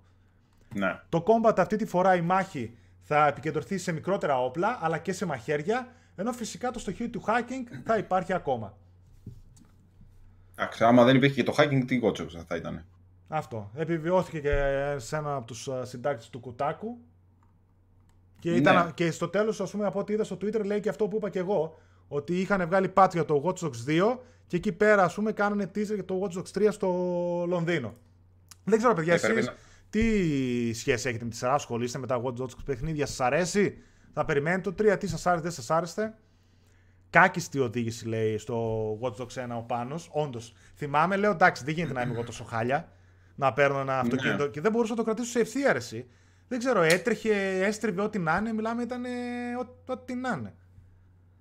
Κοίταξε, ρε παιδί μου, αλλά ε, ξέρουμε ότι δεν παίζεις έτσι σοβαρά παιχνίδια. Εσύ παίζεις κάτι Call of Duty, αλλά ναι, μπορεί να είσαι και χάλια στην οδήγηση. Δεν, δεν- αυτό δεν το γνωρίζουμε. Έλα, δε, αλλά λέγα. εντάξει, πέρα της πλάκας, ρε παιδί μου, εντάξει, ούτε εμένα μ' άρεσε. Ε, δεν με κράτησε κιόλας το Watch Dogs. Δηλαδή το παράτησα στη μέση. Μμμ. Δεν ξέρω γιατί. Δεν με... πα- ε, το πρώτο, άντε λίγο περισσότερο, το δύο καθόλου. Ε, Watch Dogs έπωσε λέει και τα δύο, ο Mr. Burn. Το είχε τζάμπα λέει στο Α, PlayStation ναι, 3, είναι. λέει ο Μακρένας. Και το συχάθηκα λόγω οδήγησε. Άρα, κι- άρα βασικά εντάξει, καταλαβαίνετε ότι δεν ήμουν εγώ τρελός. Ε, κα- αυτό δεν το ξέρουμε. Αυτό δεν το ξέρουμε. Υπάρχουν κι άλλες βλαχάρε εκεί που μπορεί να είναι τρελέ μέσα στο chat. Δεν το γνωρίζουμε. Εμένα μου είχαν δανείσει το Watch Dogs 2, δεν με τρέλανε και τόσο σαν παιχνίδι. Δεν έχω δοκιμάσει το πρώτο. Ε, τι πιστεύετε ότι θα κάνει η Bungie στο μέλλον, παιδες; Μάριε, αυτό Μμ. είναι μεγάλη συζήτηση. Το τι θα κάνει η Bungie. Τώρα ας μην ανοίξουμε ξεχωριστή Τώρα. συζήτηση. Γεια χαρά, λέει ο Πάνος Άλεξ. Ελπίζω να μην έχασα κάτι τρελό. Δεν αντέχω να δω άλλες τρεις ώρες βίντεο. Άλλη μέρα ω λοιπόν, θα μπει και θα δεις. Είχαμε ωραία νέα έτσι στην αρχή. Η οδήγηση ήταν όντως του D. Εγώ προσωπικά Ναι, το ισχύει. 3 δεν το περιμένω. Το Watch Dogs μέτρια λέει ω αδιάφορο θα έλεγα ο Δαβίδ. Για open world την ποιότητα της Rockstar στα open world δεν θα τη φτάσουν ποτέ. Εντάξει, παιδιά, μην συγκρίνετε. Ποιότητα Όχι, ναι. Rockstar. Η Rockstar κάνει ένα παιχνίδι να το βγάλει 10 χρόνια. Η Rockstar έχει βγάλει Αυτό. ένα παιχνίδι σε αυτή τη γενιά και η Ubisoft είναι εργοστάσιο. Βγάζει το ένα μετά το άλλο. Προσωπικά για μένα τα παιχνίδια της Ubisoft ω ένα σημείο είναι πάρα πολύ διασκεδαστικά. Περνάω καλά, αλλά δεν είναι τα παιχνίδια που λες θα κάνουν το τρελό μπαμ και θα γίνει ο χαμός. Πουλάνε καλά, περνάει καλά ο κόσμος, αλλά δεν είναι τα παιχνίδια που θα βγουν και θα πάρουν δεκάρια το ένα μετά το άλλο. Εγώ πέρασα Εντάξει, όπως καλά. και να έχει, Πες, πες. Ε, όπως και να έχει, ρε παιδί μου, όμως η Ubisoft, γιατί πολλοί βγαίνουν, ας πούμε, και την κράζουν, ε, είναι κολοσσός του gaming, όπως και να το κάνουμε. Έχει δώσει αμέτρητες εμπειρίες τόσα Ναι. χρόνια. Και η Είτε Rockstar- είναι παιχνίδια καλά, είτε είναι συνεχόμενα, είτε είναι καινούργια IP και πάει λέγοντας. Εγώ έχω ευχαριστηθεί δηλαδή και τα Prince of Persia και τα Assassin's Creed, άσχετα αν βγαίνουν τώρα 300.000 Assassins. Μμ. Είναι, είναι ωραία παιχνιδάκια. Και η Rockstar. Δεν είναι- μπορείς να είσαι. Ρε παιδί μου, sorry. Δεν μπορεί να είσαι ρε παιδί μου να περιμένεις τη Rockstar. Ναι, θα την περιμένεις τη Rockstar, αλλά ξέρεις το παιχνίδι της Rockstar και της κάθε Rockstar θα είναι ένα βαρύ παιχνίδι. Ναι. Ωραία. Ή θα είναι ένα παιχνίδι όπως λες εσύ στα 10 χρόνια. Ε, τα άλλα είναι λίγο πιο χαλαρά, πιο ελεύθερα. Ναι. Ε, εγώ αυτό που έχω να πω είναι ότι και η Rockstar είναι τεράστιο στούντιο, γιατί δεν είναι μόνη της, παιδιά. Η Rockstar από κάτω της έχει μια, έχει μια ομπρέλα που υπάρχουν διάφορα στούντιο σε όλο τον κόσμο. Να σκεφτείτε ότι όλα αυτά τα στούντιος δουλεύανε για το Red Dead Redemption 2. Εντάξει, γι' αυτό βγάλανε τέτοια ποιότητα σε τόσα πολλά χρόνια. Ένα παιχνίδι έβγαλε σε αυτή τη γενιά η Rockstar και δεν μετράω το remaster του GTA 5. Η Ubisoft έχει επίσης είναι κολοσσός, έχει πάρα πολλά στούντιο από κάτω της, βγάζει πάρα πολλά παιχνίδια, τα οποία είναι η πλειοψηφία από αυτών πετυχημένη. Εγώ τουλάχιστον περνάω πολύ καλά με τα παιχνίδια της Ubisoft. Ελάχιστες απογοητεύσεις είχα από την ίδια. Ω, καλά. Από τα Rayman παιχνίδια, παιδιά, από το Valiant Ου. Hearts και τα λοιπά, έτσι, αυτά τα indies που βγάζει, μέχρι τα Assassin's Creed που περνάω πολύ καλά, το Watch Dogs 2 που πέρασα καλά, το The Division 1 που πέρασα πάρα πολύ καλά, έτσι. Ακόμα και το Wildlands που έβγαλε, πέρασα πάρα πολύ καλά. Απλά Καλά είναι, έχει βγάλει. είναι, δεν είναι ότι βγάζει παιχνίδια το ένα μετά το άλλο, το οποίο είναι δεκάρια, στο πούμε, και γίνεται ο χαμός. Αλλά πουλάνε καλά. Το Watch Dogs πάντως σαν σειρά έπεσε πάρα πολύ. Το Watch Dogs 1 Ναι. είχε φάει τρελό hype, πούλησε τρελά. Και το Watch Dogs 2 καταποντίστηκε αρκετά. Και το Division 1 πούλησε τρελά, παιδιά. Να δούμε τι θα κάνει το Division 2, το οποίο το έχω πολύ εμπιστοσύνη. Μετά λίγο την, α, το Anthem που με απογοήτευσε, θα έρθει review τις επόμενες ημέρες. Ε, το Division 2 το περιμένω πώς και πώς για να μπορώ να παίξω ένα online παιχνίδι της α, προκοπής. Α, και το Beyond Good and Evil, ναι. Και δεν είπες μια παιχνιδάρα που έβγαλε η Ubisoft, αλλά κανένας δεν την ξέρει. Για πες. Ten Ten. And the Secret of the Unicorn. Έλα, μην πεις τίποτα. όχι, όχι, δεν λέω Μην τίποτα. τίποτα, Δεν α. λέω τίποτα, δεν Ναι, λέω γιατί ξέρεις. Λοιπόν, διαβάζω για μηνύματα. Το περιμένω, λέει, αν έχει βελτιωθεί. Αν πολύ χαμένο potential ως σειρά το Watch Dogs. Δεν είναι άσχημα, αλλά εντάξει. Ποιότητα και όχι ποσότητα. Έτσι, Μμ. Μιχάλη, Prince of Persia. Η Ubisoft απλά Ωραίος. κούρασε με όλα της τα παιχνίδια. Πάμε λίγο Prince of Persia, ρε Αλάνια, άντε λίγο. Σε αντίθεση με τη Rockstar. Beyond Good and Evil και καινούριο Splinter Cell θέλουμε από Ubisoft και δεν μας νοιάζει το Watchdog. Ένα ρέιμα καινούριο θα ήθελα. ε, Καλά, και παιδιά, ρέιμα θέλω όντως, κι εγώ. νομίζω περιμένουμε 3 με 4 παιχνίδια από ό,τι είπε η Ubisoft μέσα σε αυτό το οικονομικό έτος. Άρα από αυτόν τον Μάρτιο μέχρι τον επόμενο Μάρτιο νομίζω 3 ή 4 AAA παιχνίδια. Οπότε αν μετρήσουμε το Division 2 που σίγουρα είναι το 1, ελπίζουμε, ασάσκετο ότι δεν θα δούμε, ε, νομίζω φέτος από ό,τι είπανε, ότι κάποιο ή Beyond Good and Evil 2 ή κάποιο Splinter Cell. Μακάρι να δούμε ένα καινούριο Splinter Cell. Είναι χαμένη σειρά εδώ και χρόνια. Απορώ γιατί δεν περπατάει και γιατί δεν έχει δώσει ένα Splinter Cell ακόμα η Ubi. Για να διαβάσω λίγα μηνύματα.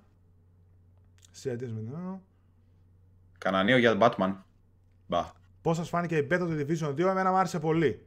Εγώ με όσα είδα είναι ένα 8 στα 10. Όντως, συμφωνώ με τον David για το Division 2. Ένα 8 στα 10 για μένα το είναι άνετα. Περιμένω το full παιχνίδι για να ανέβουμε παραπάνω σαν εμπειρία. Μακάρι να βγάλει καινούριο Rayman. Ubisoft μόνο θα σου δώσει το παιχνίδι της γενιάς, αλλά τα παιχνίδια της είναι πολύ διασκεδαστικά, γι' αυτό και τα παίρνω. Όντως, ο Real Colini έχει δίκιο. Μμμ. Η Ubisoft βγάζει πολλά reskin και όλα όμοια μεταξύ τους τα τελευταία χρόνια πολύ άρμα, λέει ο Κώστας. Εντάξει, γι' αυτό την κατηγορούν πολύ, πολύ για reskin α, παιχνιδιών και ειδικά νομίζω το reskin είναι πάρα πολύ έντονο παιδιά στη Ubisoft στα Far Cry. Ειδικά αν δείτε με Α, καλά. το, το 4 με το Primal που είχαν ίδιο χάρτη. Τώρα στο Far Cry, ειδικά το 5 με το New Dawn είχαν και την αφορμή. Ότι είναι sequel, οπότε τάκ, είχαν ίδιο χάρτη, ξέρω εγώ, πάρτο. Δεν αλλάξαν Σωστός. τίποτα. Το 4 με το Σωστός. Primal ήταν ίδια. Τα βουνά, τα λαγκάδια και τα λοιπά δεν είχαν αλλάξει τίποτα. Ισχύει. Ε, λοιπόν, η Ubisoft φτιάχνει τρομερά περιβάλλοντα. Μακάρι να δουλέψει και στο storytelling και στο gameplay στα επόμενα μεγάλα της χαρτιά. Όντως, ο Ρέτσι έχει δίκιο σε αυτό. Ένα καλύτερο storytelling θα το ήθελα. Λοιπόν, πάμε παρακάτω. Ξεπέρασε τα 4 εκατομμύρια πωλήσεις στο Resident Evil 2. Εδώ είσαι εσύ. Λοιπόν, α, ε, ας πούμε τάχει λίγο αυτή την α, τέτοια και να πάμε στον επόμενο, στον δεύτερο διαγωνισμό από τους τρεις, έτσι. Α, ναι. Δεν ξεχάστηκα κι εγώ. Ναι, ναι, γιατί πέρασε και ώρα. Μα, μας συνεπήρε τώρα. Ξεπέρασε 4 εκατομμύρια πωλήσει στο Resident Evil 2, παιδιά. Παιδιά, δεν ξέρω τι γνώμη έχετε για το Resident Evil 2. Εγώ εντάχει να πω ότι θεωρώ το καλύτερο remake που έχουμε δει ως τώρα. Θεωρούσα Ναι. μέχ- μέχρι τώρα το Shadow of the Colossus της ε, Blue Point το καλύτερο remake. Το Resident Evil 2 θεωρώ ότι είναι το πιο πετυχημένο. Το remake που είχε νόημα να γίνει remake τόσο επειδή ήταν παλιό το παιχνίδι και δεν το είχαμε δει, ξαναδεί μέχρι τώρα, αλλά και επειδή κάνανε τρελή δουλειά και στο gameplay και το προσαρμόσαν στη σύγχρονη εποχή. Η είδηση, παιδιά, Ναι. είναι ότι πέρασε ένας μήνα από την κυκλοφορία του, του Resident Evil 2 Remake, και η εταιρεία ανακοίνωσε επίσημα πως το παιχνίδι πούλησε πάνω από 4 εκατομμύρια αντίτυπα παγκοσμίως. Πολύ μεγάλη επιτυχία για το Resident Evil 2. Μιχάλη, δεν ξέρω, συμφωνείς; Τι να συμφωνήσω. Εννοείται ότι συμφωνώ. Εγώ σου λέω ακόμα το παίζω. Δηλαδή, παρόλο που πηγαίνω και την πλατίνα, ρε παιδί μου, παίζω, παίζω, παίζω, παίζω και δεν το βαριέμαι. Αυτό δεν, δεν ξέρω. Είναι και το πρώτο remake, ρε παιδί μου, έτσι, που, που παίζω τόσο πολύ και μάλιστα και Resident. Γιατί συνήθως τα Resident τα παίζω και τα τερματίζω. Εντάξει, οκ, το παρατάω μετά. Μμμ. Με το 2 δεν ξέρω τι έχω πάθει. Το- Εντάξει, εγώ έχω πει άπειρες φορές ότι είμαι φανατικός της νοσταλγίας. Οπότε, ναι, μεν δεν έχω την κανονική κάμερα του 2. Έχω αυτό το πίσω από την πλάτη από τον νόμο και δεν ξέρω εγώ τι. Ναι, ναι. Αλλά παίζω, παίζω συνεχώς. Δεν, δεν σταματάω. Δηλαδή, Εντάξει. έχω αφήσει άλλα και άλλα παιχνίδια να ξανασυνεχίζω να παίζω Resident. Το Resident Evil 2 νομίζω περπάτησε ότι τα αγάπησε πάρα πολύ ο κόσμος. Εγώ πιστεύω ότι δούλεψε πάρα πολύ το γεγονός ότι δεν το είχαμε δει εδώ και χρόνια. Είναι ένα αγαπημένο Resident Evil σε όλη τη σειρά. Δεν το είχαμε δει εδώ και χρόνια όπως π.χ. το 4 το οποίο βγαίνει port συνέχεια και κάποια άλλα ρέζι. Οπότε νομίζω ότι και η δουλειά που έριξε τόσα χρόνια η, η Capcom έπιασε τόπο, γιατί το περιμέναμε και λέγαμε άντε πότε, πότε, πότε. Και όταν είδαμε το πρώτο τρέιλερ μας φύγαν τα σαγόνια. Οπότε νομίζω ότι πολύ καλά έκανε και πούλησε τόσο και νομίζω ότι είναι σίγουρο ότι θα πουλήσει και ότι θα βγει το Resident Evil 3 Πω. remake, έτσι. Πω! Εκεί. Εκεί εγώ θα πεθάνω. Εκεί θα πεθάνω. Είναι Λοιπόν, το αγαπημένο μου, το έχω πει. Και άντε να για πάρει και διαβάσω εσύ λίγα κανένα τέτοια. Dino Ο Crisis. πρώτος πότε- πότε ότι έγινε. Να βγάλουν το mod που είναι οι γυμνές στο Resident Evil 2. Αυτά τα mod, παιδιά, μόνο στο τέτοιο υπάρχουν. Ναι, και εγώ θα Άντε μακάρι να βγάλουν και το remake, μακάρι να βγει και το 3. Πιστεύετε πως είναι GOTY contender το Resident Evil 2. Α, όχι. Όχι, δεν θα πάει για Game of the Year, ίσως επειδή είναι remake. Ε, δεν πιστεύω. Δεν Ε, ξέρω ναι, τι λογικά θα ναι, γίνει. επειδή θα είναι remake. Ξέρω εγώ. Δεν νομίζω. Δεν το κόβω. Μάλιστα. Ίσως επειδή είναι Ωραίο. remake, αν παίξει εκεί δεν θα παίξει, θα παίξει ρόλο το τέτοιο. Ωραίο Ωραίο παιχνίδι, αυτό. το πήρα day one και έλεγα δεν θα το ξαναπαίξω να το τερματίσω, αλλά συνεχίζω να παίζω σκοτώνοντας και ψάχνοντας κάθε γωνιά. Μμ, Αυτό.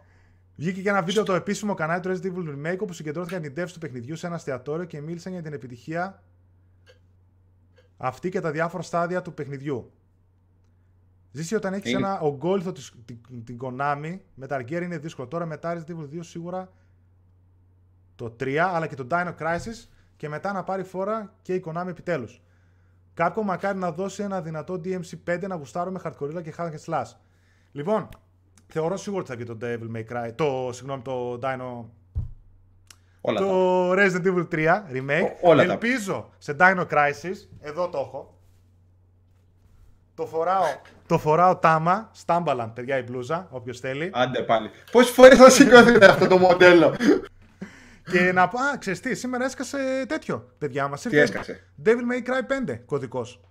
Α, ναι. Ναι, γιατί Α. θέλω να το πω τώρα, ο Ρέσσελ σε πάσα, Devil May Cry 5, παιδιά, να ξέρετε, το Devil May Cry 6 του μηνός ε, πέφτει το embargo. Δεν ξέρω αν θα προλάβουμε να έχουμε review έως 6 του Φυσικά. μηνός. Ελπίζω.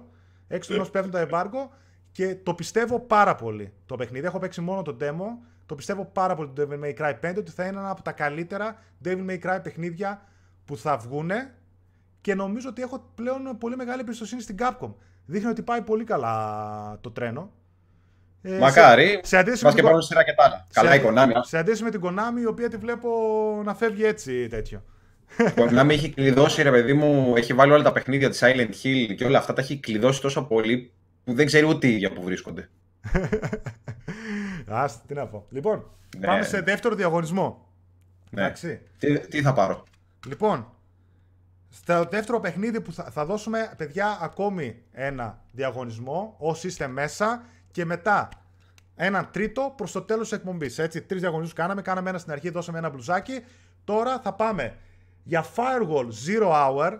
Το παιχνίδι, παιδιά, είναι πρόμο βασικά όπως βλέπετε και είναι για το PlayStation VR. Οπότε, όσοι έχετε PlayStation VR, μπορείτε να αφήσετε αυτή τη στιγμή στο chat PS Addict GR σχόλιο για να μπείτε στην κλήρωση που θα γίνει για να κερδίσετε αυτό το παιχνίδι. Επαναλαμβάνω, σχόλιο PS Addict GR αυτή τη στιγμή στο chat για λίγα λεπτά για να κερδίσετε ένα παιχνίδι για το PSVR, ένα από τα καλύτερα παιχνίδια του PSVR. Τα αποτελέσματα, η κλήρωση και τα αποτελέσματα, παιδιά, στο επόμενο Gamecast, έτσι. Μμμ. Και για να σας τυζάρω, και για, και για να σας τυζάρω να μείνετε μέχρι το τέλος, το τρίτο παιχνίδι που θα δώσουμε λίγο πριν το τέλος της, επε- της εκπομπής είναι το Resident Evil 2 Remake. Αυτό για teaser. Προς το παρόν, Έχουμε, έχουμε- έχουμε στήσει σκηνικό εδώ. προς το παρόν Firewall Zero Hour, έτσι. Και λίγο πριν το τέλος της εκπομπής θα έχετε δυνατότητα να μπείτε σε, στο διαγωνισμό για το Resident Evil 2 Remake. Μάλιστα. Ε, πως κορμί, λέει ο Green King, ο φίλος εδώ πέρα. Αχ, Θεέ μου. Ε, όσο, για, Όλοι. Ubi- όσο για Ubisoft λέει, σκεφτείτε να μην έβγαζε, θα μιλούσαμε για νέα κρίση. Πιστεύω ότι είμαστε πλέον σε φάση Super Nintendo με Sega ίδιο παιχνίδι με άλλο θέμα. Ο Κώστας Φωκίνος μέχρι τι ώρα θα κρατήσει το live, ρωτάει. Η ώρα είναι 10 παρατέταρτο, πιστεύω μέχρι τις 10.30. Κάπου τόσο εκεί, παιδιά, νομίζω ότι θα το πάμε. Μμμ. Έχουμε ακόμα κανένα τριτέταρτο. Θα μιλήσουμε ακόμα για λίγα νέα και μετά θα δώσουμε λίγο ελευθερία στο chat. Κάτι να κάνουμε σε φάση QA, οτιδήποτε θέλετε, να λέμε, να σχολιάζουμε, να απαντάμε και πάει λέγοντας έτσι. Θέλω remake το God of War 1 και 2. Τα remaster που έχουν βγει χρήσεων είναι πολύ καλά. Μπορείς να τα παίξεις, στέκονται άνετα έως και σήμερα, σχετικά άνετα έτσι. Ειδικά το ένα είναι λίγο δύσκολο κτλ.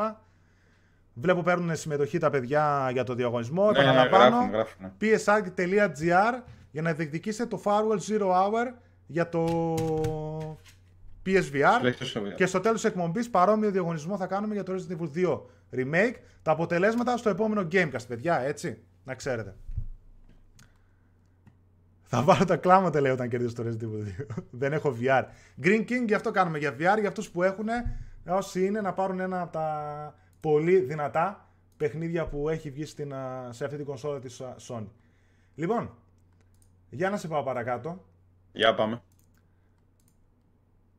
Λοιπόν, έρχεται remaster, λέει, του Demon Souls, σύμφωνα με συντάκτη του Kotaku. Επίσης πάλι από το Kotaku ο Jason, ο Jason Schreier. Ε, η είδηση, παιδιά, είναι ότι σε κάποιο post που έγινε σε ένα forum απάντησε ο ίδιος από κάτω ότι ναι, περιμένουμε remaster. Είναι ο ίδιος που λέγαμε ότι επιβεβαιώνει το Λονδίνο για το Watch Dogs 3 κτλ. Επιβεβαίωσε ότι θα δούμε remaster του Demon Souls, το οποίο, παιδιά, να σας θυμίσω ότι σαν trademark είναι τη Sony. Ανήκει στη Sony το Demon Souls και όχι στην Bandai όπως ανήκει το Dark Souls, το οποίο έκανε remaster η ίδια, έτσι. Ανήκει στην Sony, οπότε είναι δικό της μέλημα να γίνει remaster ή remake, τι θέλουν να κάνουν. Τώρα ακούγονται πολλά. Καταρχάς το πότε θα κυκλοφορήσει. Θα κυκλοφορήσει το PS4, θα κυκλοφορήσει το PS5, θα είναι cross-gen. Δεν ξέρω τι θα είναι. Ε, προς το παρόν δεν ξέρουμε κάτι παραπάνω, πέρα από την επιβεβαίωση αυτή που είχαμε από τον α, συντάκτη του Κοτάκου ότι θα έρθει το remaster. Επίσης αναρωτιέμαι ποιο είναι το στούντιο που μπορεί να το έχει αναλάβει. Διάφοροι λένε και εγώ μαζί τους έλεγα ότι ήσουν να είναι η Blue Point, η οποία όμως ανέφερε ότι μετά το Shadow of the Colossus έχει αναλάβει επίσης ένα remake, ένα πολύ μεγαλύτερο project από το Shadow of the Colossus. Ναι, δεν το θυμάμαι ξέρω αυτό. αν είναι το Demon Souls, να πούμε την αλήθεια, το οποίο ήταν πιο μικρό παιχνίδι, πιο έτσι μικρό σε scope.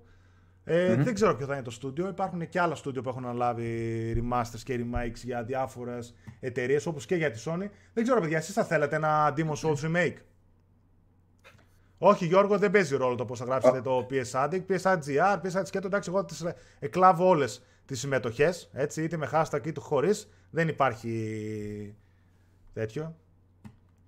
Αυτός ο Κοτάκου όλα τα ξέρει πια λέει. Ε, καλά.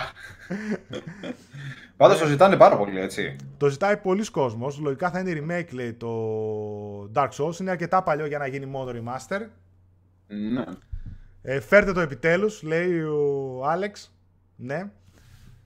Ε, το Α, ζητάει ναι, πολλοί ναι, κόσμος το Dark Souls. Απλά δεν ξέρω ποιοι θα τα αγοράσουν και ποιοι θα το παίξουν. Γιατί το, το Demon Souls, συγγνώμη, το Demon Souls είχε Ναι. βγει η Ιαπωνία, από στόμα σε στόμα έγινε γνωστό ε, και ήρθε και στον υπόλοιπο κόσμο, σε Ευρώπη και Αμερική.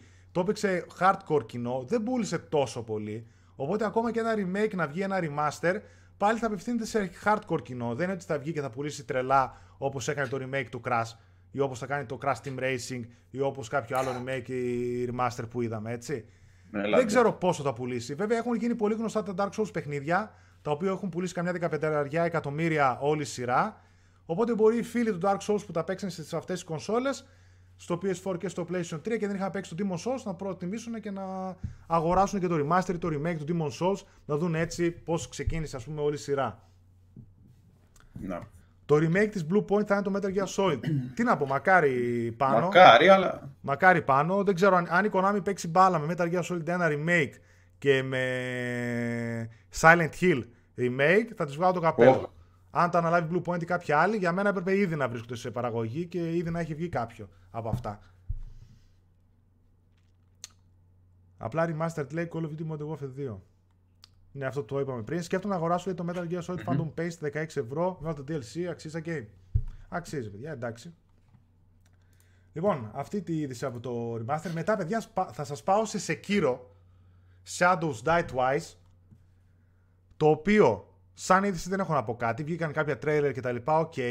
Αλλά αυτό που θέλω, παιδιά, να σας δείξω είναι μια συλλεκτική έκδοση που βγήκε για το PS4 Pro, το οποίο είναι πανέμορφο. Δεν έχω δει έτσι πιο όμορφο, πιο όμορφη κονσόλα. Μισό λεπτό να βάλω. Είναι κάτι σαν βίντεο. Όχι κάτι σαν βίντεο, είναι βίντεο. Θα σας βάλω να το δείτε. Μιλάμε εξωπραγματικά όμορφη κονσόλα.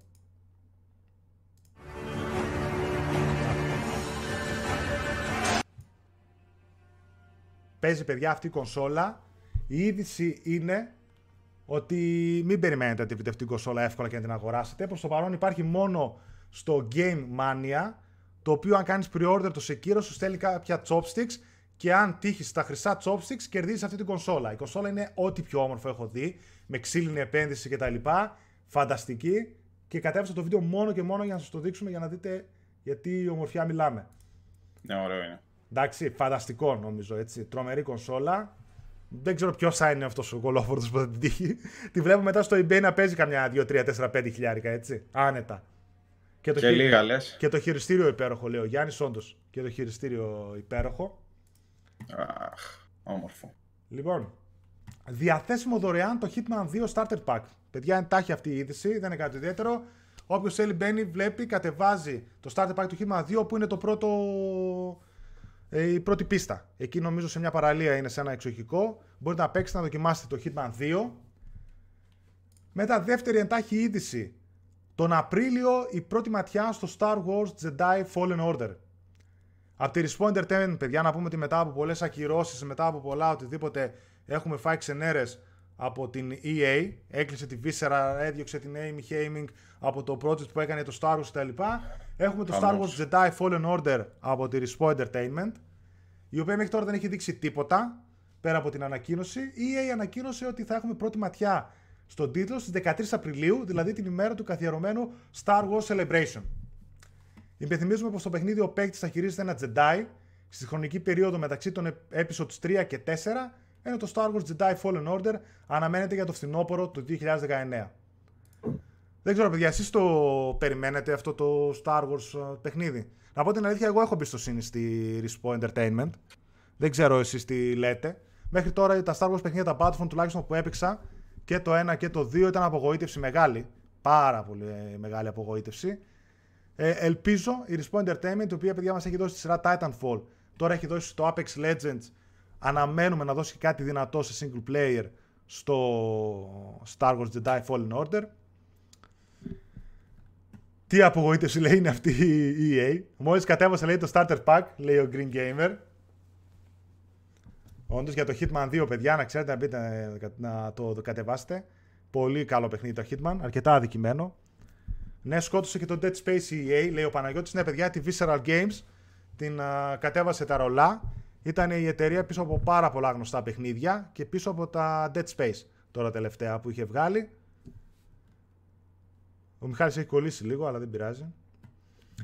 Σε ποια σελίδα είπες Ζήση ότι θα είναι το PS Pro που έδειξε συλλεκτική έκδοση; Game Mania, παιδιά, αλλά δεν νομίζω ότι είναι σε άλλη χώρα. Δεν νομίζω ότι μπορείτε να παραγγείλετε και να κάνετε pre-orders και τα λοιπά το παιχνίδι και να σας έρθει τα chopsticks που θέλουν και να τύχετε τα χρυσά και να κερδίσετε την κονσόλα. Δεν. Νομίζω. Λοιπόν, έχω άλλες δύο ειδισούλες και πάμε μετά σε ελεύθερο. Ο Μιχάλης έχει κολλήσει λίγο για κάποια φάση εδώ πέρα. Εντάξει, σε βλέπω τώρα, έχεις κολλήσει, έχεις ναι, παγώσει λίγο. λίγο. λίγο ναι. μας κοιτάει πολύ επίμονα, λέει ο το Μιχάλης. είδα, το είδα. Θέλει να μας Το είδα. δει. Ενώ το chat ξέρω εγώ λειτουργεί. Ναι. Είναι Δεν πειράζει. τέτοιο, μωρέ. ναι. Εντάξει, το έχουμε πει παιδιά ότι πολύ πιθανό τώρα που είναι πρώτη φορά που κάνουμε το live να έχουμε κάποια προβληματάκια. Δεν υπάρχει λόγο. μας υπνώτισε, λέει, ο Σόκου 4. Θέλει να μας δει, θέλει τσαμπουκά. Λοιπόν, δύο ειδισούλε παιδιά ακόμα. Και μετά πάμε ελεύθερα σε chat να συζητήσουμε ό,τι θέλετε για το επόμενο μισάωρο. Μία είδηση η οποία μου άρεσε πάρα πολύ και χωράει συζήτηση είναι από μια συνέντευξη της Aim Heining, η οποία, παιδιά, να θυμίσουμε ότι ήταν η director των πρώτων Uncharted. Τώρα σας χαμογελάει ο Μιχάλης, αν θέλετε. ναι, τώρα ναι, κολλάει ο Μιχάλης και είναι στο τέτοιο. δεν πειράζει, δεν πειράζει. Ε, σε Είναι μια- το, το κολλό PC. Καλά, δεν είναι PC, είναι laptop. δεν πειράζει. Αυτό. Λοιπόν, σε μια συνέντευξη της παιδιά που έδωσε η Aim Heining έκανε κάποιες πολύ σοβαρές δηλώσεις γενικότερα για τη βιομηχανία, τις οποίες αξίζει να συζητήσουμε. Ε, λοιπόν, κατά τα τελευταία γενικά δύο χρόνια, όπως έχετε δει, οι single player εμπειρίες τείνουν να μειωθούν. Έχουμε δει βέβαια πάρα πολύ δυνατά παιχνίδια όπως τα Horizon Zero Dawn, το The Legend of Zelda Breath of the Wild στο Switch, God of War, Super Mario Odyssey, Spider-Man, Assassin's Creed Odyssey, Far Cry 5, Resident Evil 2, Kingdom Hearts 3, Red Dead Redemption 2, έτσι κάποια πρόσφατα που βγήκανε όλα αυτά τα δύο τελευταία χρόνια. Παιχνίδια όμως όπως το Fortnite, όπως το Apex Legends, όπως το PUBG, παιδιά πουλάνε και κάνουν τζίρο εκατομμυρίων, ακόμα και τα free to play που δίνουν και τα παιχνίδια τα AAA που προείπαμε κοστίζουν εκατομμύρια και δεν πουλάνε τόσο πολύ. Εντάξει, δε, βλέπετε ότι η τάση στη βιομηχανία πάει να αλλάξει όσο μας αρέσει, όσο δεν μας αρέσει. Να ξέρετε ότι τα εκατομμύρια του κόσμου που αγοράζουν κονσόλες αγοράζουν μια φτηνή κονσόλα για να παίξει Fortnite και FIFA, έτσι. Εσύ παίζεις όμως κάτι τέτοιο. Ε, εγώ όλα τα παίζω, εντάξει. Δεν έχω πρόβλημα, ξέρεις. λοιπόν, αυτό οφείλεται στο γεγονός, όπως προείπαμε, ότι η βιομηχανία έχει αλλάξει και ένα παιχνίδι όπως το Uncharted στο PlayStation 3 που βγήκε δεν είναι πλέον ικανό να σταθεί μόνο του στο σήμερα. Δήλωσε η Amy Hennig. Συγκεκριμένα, θα διαβάσω τις δηλώσεις της. Έχω πει ότι ένα παιχνίδι όπως το πρώτο Uncharted, αν και ήταν το θεμελιώδες αποτύπωμα αυτής της σειράς, δεν θα ήταν ένα βιώσιμο βήμα σήμερα. Η ιδέα μιας εμπειρίας 8 ωρών, χωρίς άλλα modes, χωρίς multiplayer περιεχόμενο, χωρίς να έχεις να παίξεις παρέα με άλλους, δεν περπατάει πλέον. Όπως βλέπετε, το πράγμα πάει στα live services και στα Battle Royale modes κτλ. Όλα αυτά τα παραπάνω δεν ξέρω πώς θα τα πω, αλλά δεν ταιριάζουν σε παιχνίδι με ιστορία. Δεν συνάδουν εύκολα με μια παραδοσιακή εξιστόρηση.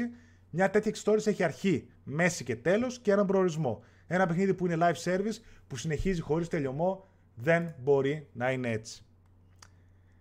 Και έρχεται παιδιά εδώ πέρα το ερώτημα, το αν θα έχουν ζωή τα single player παιχνίδια έτσι πως πάμε ή όχι. Δεν ξέρω εσείς τι πιστεύετε, τι παίζετε, τι αγοράζετε και που δίνετε τα λεφτά σας για τι παιχνίδια να γίνουν. Ε, θα ήθελα να ακούσω τις άποψεις σας στο chat. Θα διαβάσω λίγα μηνύματα. Μιχάλη, πες αλήθεια, σίτα ή wind έχεις λέει. Το Hollow Knight είναι διαμαντάκι. Λέμε όχι στο Fortnite. Τι να τα κάνουμε το single player μόνο Fortnite λέει. Πάμε λίγο Fortnite. Fortnite 2 λέει θα είναι έπος. να πληρώνω λέει 10 ευρώ για χορούς.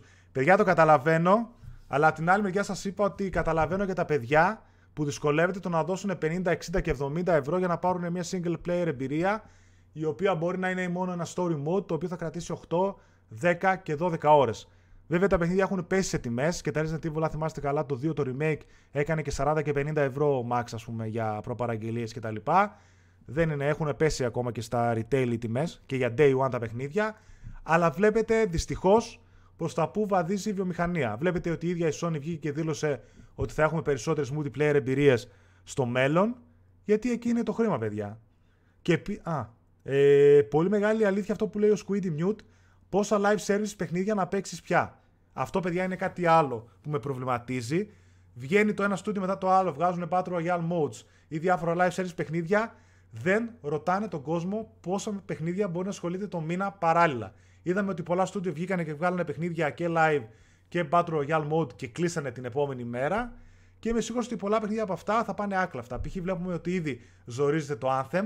Θα χρειαστεί τεράστια στήριξη από την EA το Anthem για να περπατήσει καλά και να βγάλει τα λεφτά του και τεράστιο κέρδος. Να δούμε τι θα κάνει και με το Division και τα διάφορα άλλα live παιχνίδια που βγαίνουν. Ε, λοιπόν, Single player only και single game multi και όλα παιδιά. Η single player εμπειρία θα, θα την πάρεις 10-15 ώρες μετά από κάνα χρόνο. Επίσης έχει δίκιο, παιδιά, τα single player παιχνίδια να ξέρετε ότι γενικότερα όλα τα παιχνίδια βασικά πέφτουν πολύ γρήγορα στις τιμές τους. Οπότε μπορείτε και πολύ εύκολα να πάρετε και ένα παιχνίδι πιο φθηνά. Άντε και ένα προ για multi λέει. Έχει καταστρέψει τα μικρά παιδιά. Για όλα υπάρχει χώρος προσωπικά single player for the win. Λίγο απ' όλα παίζω, αλλά πάντα προτιμάω τα single player games. Θάνατος στα Battle Royale. Μάκλ Παγκ, λαγκάρι μας λέει. Εντάξει, δεν πειράζει, Μιχάλη. Τρώει κάποιος σκάλωμα τώρα. Το καλύτερο είναι single story και μετά online multiplayer.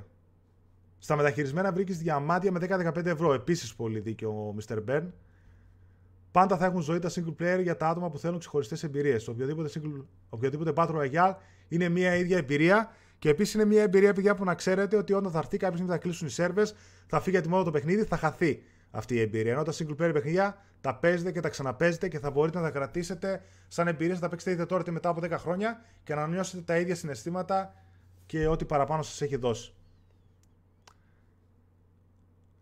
Ό,τι και να λέμε εμείς, τα multiplayer παιχνίδια πουλάνε περισσότερο. Βέβαια, διαφωνώ ότι δεν θα είχαν καμία τύχη όμως. Το God of War και το Spider-Man έδειξαν πως υπάρχει. Όπα, βγήκα λίγο εκτός. Θα μπω εδώ πέρα.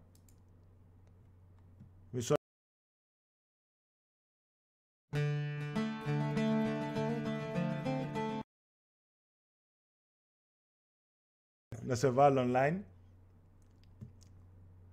Εντάξει, δεν πειράζει. Εντάξει, ένα μικρό τεχνικό πρόβλημα, δεν έγινε κάτι. Λοιπόν, συνεχίζω στο chat. Ζήσει θέλουμε και Άλεξ τα Gamecast σας τους τρεις. Άλεξ, ακούς άμα είσαι μέσα.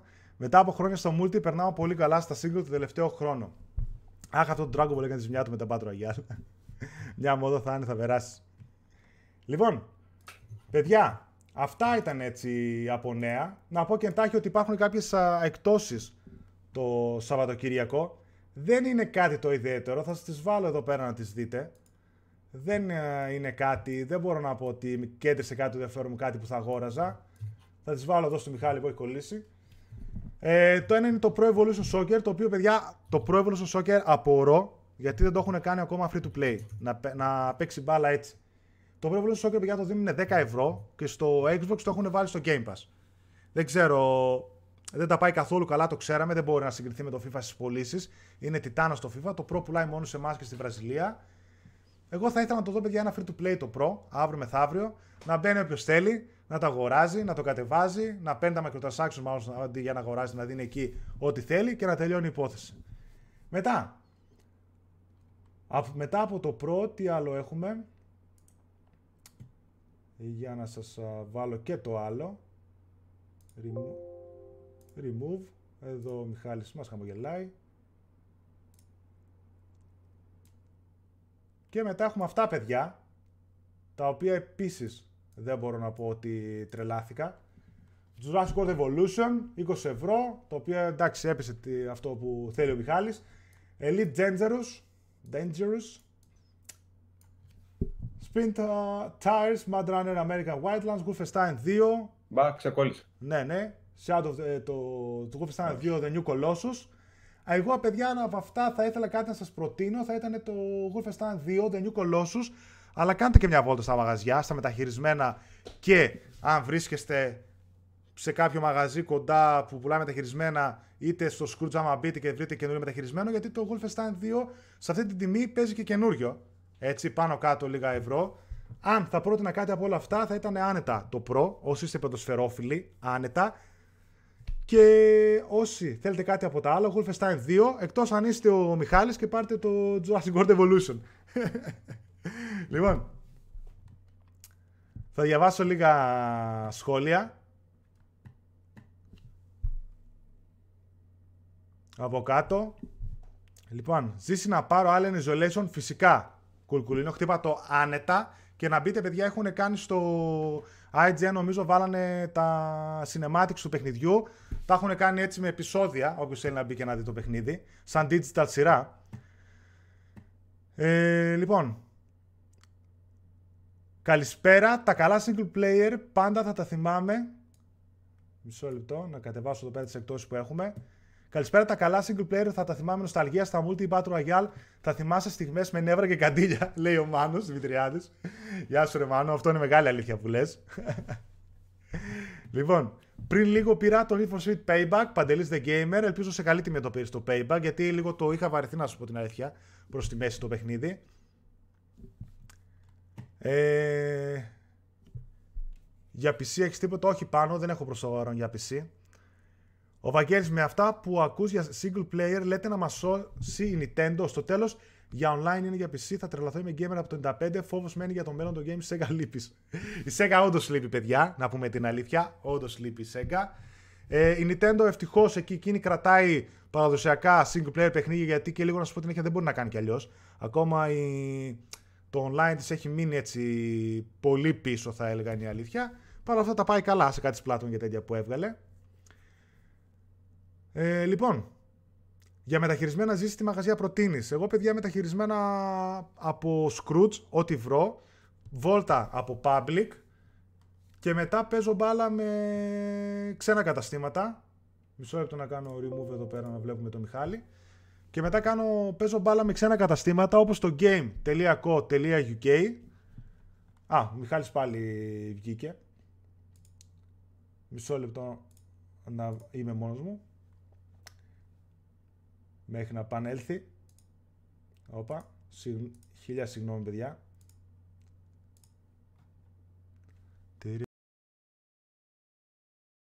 Thank.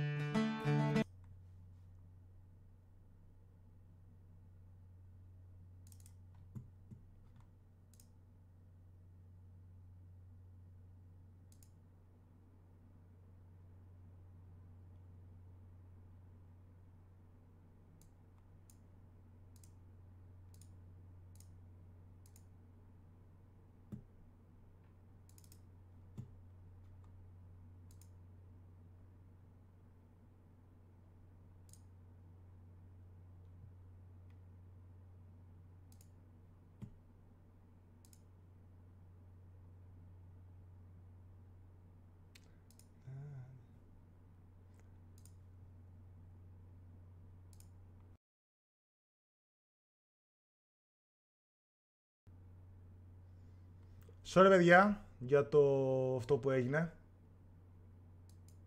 Εντάξει, με βλέπετε; Θα μπω στα Gamecast εδώ, θα βγάλω λίγο το skin για να με βλέπετε. Εδώ. Χίλια συγγνώμη παιδιά για το πρόβλημα. Ο Μιχάλης δυστυχώς έχει θέμα με το ίντερνετ, οπότε θα κρατήσουμε για λίγη ώρα το chat. Έχουμε, ευτυχώς προλάβαμε με τον Μιχάλη να κάνουμε, να πούμε τα νέα μας κτλ. Οπότε θα κρατήσω ακόμα λίγη ώρα το chat για οτιδήποτε θέλετε να ρωτήσουμε. Για να δω, Μιχάλης μπαίνει, προσπάθησες; Έλα, Ε, ρε. προσπαθώ, αλλά γαμιέται. Δεν πειράζει, σύμπαν. δεν πειράζει. άμα τύχει Δεν και ξέρω ξα... τι σκάλωμα έχει φάει. Δεν πειράζει. Άμα τύχει ξανακολλήσει, παιδί μου, θα μείνω. Άμα τύχει κολλήσει τόσο πολύ, θα μείνω μόνος μου online λίγο ώρα με τα παιδιά Ναι. με το chat. Κάνω Sorry. μισάωρο και τελείωσε. Sorry, παιδιά, απλά δεν ξέρω αν φταίει το laptop, αν φταίει το extender, αν τα κέρατα του τα τράγια δεν ξέρω. Δεν τι πειράζει, φταίει. μωρέ. Είπαμε ότι πρώτη φορά είναι ότι που κάνουμε live και τα λοιπά. Λοιπόν. Καλησπέρα, παιδιά. Τα καλησπέρα τις εκπομπές. Γεια σου, Ρε Κώστα. Τα καλύτερα έχω λέει εδώ, Αμίγκα. Ζήσει, πες λίγο ξανά τα καλά αγγλικά site για παραγγελία retail παιχνιδιών. Λοιπόν, κάτσε να συνεχίσω γιατί είχαμε μην χάσει λίγα ε, μηνύματα με το κόλλημα. Για μεταχειρισμένα παιδιά προτείνω game.co.uk από ξένα, άμα θέλετε. Έτσι. Και από ελληνικά μετά περνάω βόλτα από public και από Scrooge. Ότι υπάρχει. Ε, τα καλά αγγλικά sites για παραγγελία retail παιχνιδιών. Παιδιά, ο Gunner ρωτάει base.com, Amazon, αγοράζω, game.co.uk, ε, the game collection, τελεία- ε, the game collection και shop2.net. Εκεί νομίζω παίζω μπάλα πάρα πολύ. Από ψάχνεις τις προσφορές, λες. Ναι, ναι, για τις προσφορές που ψάχνω και τα λοιπά. Mm. Κονάμι γύρνα πίσω για στο τηλεφώνα. Καληνύχτα, φίλε Ρένο, εκεί πέρα. Παιδιά, σας καληνυχτώ να περάσετε περισσότερα, να κάνετε περισσότερα τέτοια lives. Πέρασα πολύ όμορφα. Λοιπόν, ε, τα δεν πέφτουν κάτω από 40 και το Kingdom Hearts Collection ούτε αυτό και θα αργήσει το δεύτερο άμα βγαίνει σε έκπτωση. Μόνοι μας live. Λοιπόν, παιδιά, να ξέρετε ότι πλέον θα κρατήσουμε το τέτοιο. Ε, Μιχάλη, θες να μπεις μήπως α, στο τέτοιο; Ε, δεν πειράζει άμα κολλάσαι, παιδί μου. Δεν ξέρω. Θες να βγεις μήπως άμα κουράστηκες και τέτοια. Δεν υπάρχει θέμα. Θα καθίσω εγώ ακόμα λίγο με τα παιδιά και τελείωσε το πρόβλημα. Λοιπόν, Λοιπόν, παιδιά, από εδώ και πέρα, να ξέρετε, μπορούμε να σχολιάζουμε ό,τι θέλετε. Θα κρατήσουμε ακόμα λίγη ώρα το chat. Είναι 10 και 10, ακόμη και ένα τέταρτο 20 λεπτό να πάει 10.30. Να κάνουμε και διαγωνισμό για το Resident Evil 2 που έχουμε στο τέλος και να πούμε και να σχολιάσουμε ό,τι θέλετε. Ελεύθερο το chat για τα επόμενα 20 γεμάτα λεπτά. Λοιπόν, πού υπάρχει η Resident Evil 2 Collectors; Πού υπάρχει πουθενά; Εξαφανίστηκε Greek Gamer, να ξέρεις. Δεν α, έχει εξαφανιστεί τελείως η Resident Evil 2 Collectors. Το... Μπήκα General εγώ. Α, ναι, μπήκες General. Ωραία, κάτσε άμα είναι να σε ακούσουμε έτσι. Θα βγάλω εδώ πέρα το skin, να με βλέπουν τα παιδιά. Ε, λοιπόν, το Ζαβί βγάζει τίποτα. Το Ζαβί, παιδιά, έχει πέσει πάρα πολύ, να ξέρετε. Έχει πέσει πάρα πολύ το Ζαβί. Δεν, κάποτε πριν από χρόνια αγόραζα πάρα πολύ από το Ζαβί. Ε, έπαιρνα με τις κούτες τα παιχνίδια. Τα πουλούσε 17 με 20 ευρώ max. Και τώρα τα πουλάει κρυβά. Τότε είχε δωρεάν μεταφορικά και τώρα έχει και μεταφορικά. Οπότε δεν. Το προτιμώ. Έχω να αγοράσω πάρα πολύ καιρό από εκεί. Δεν είναι κάτι τέτοιο.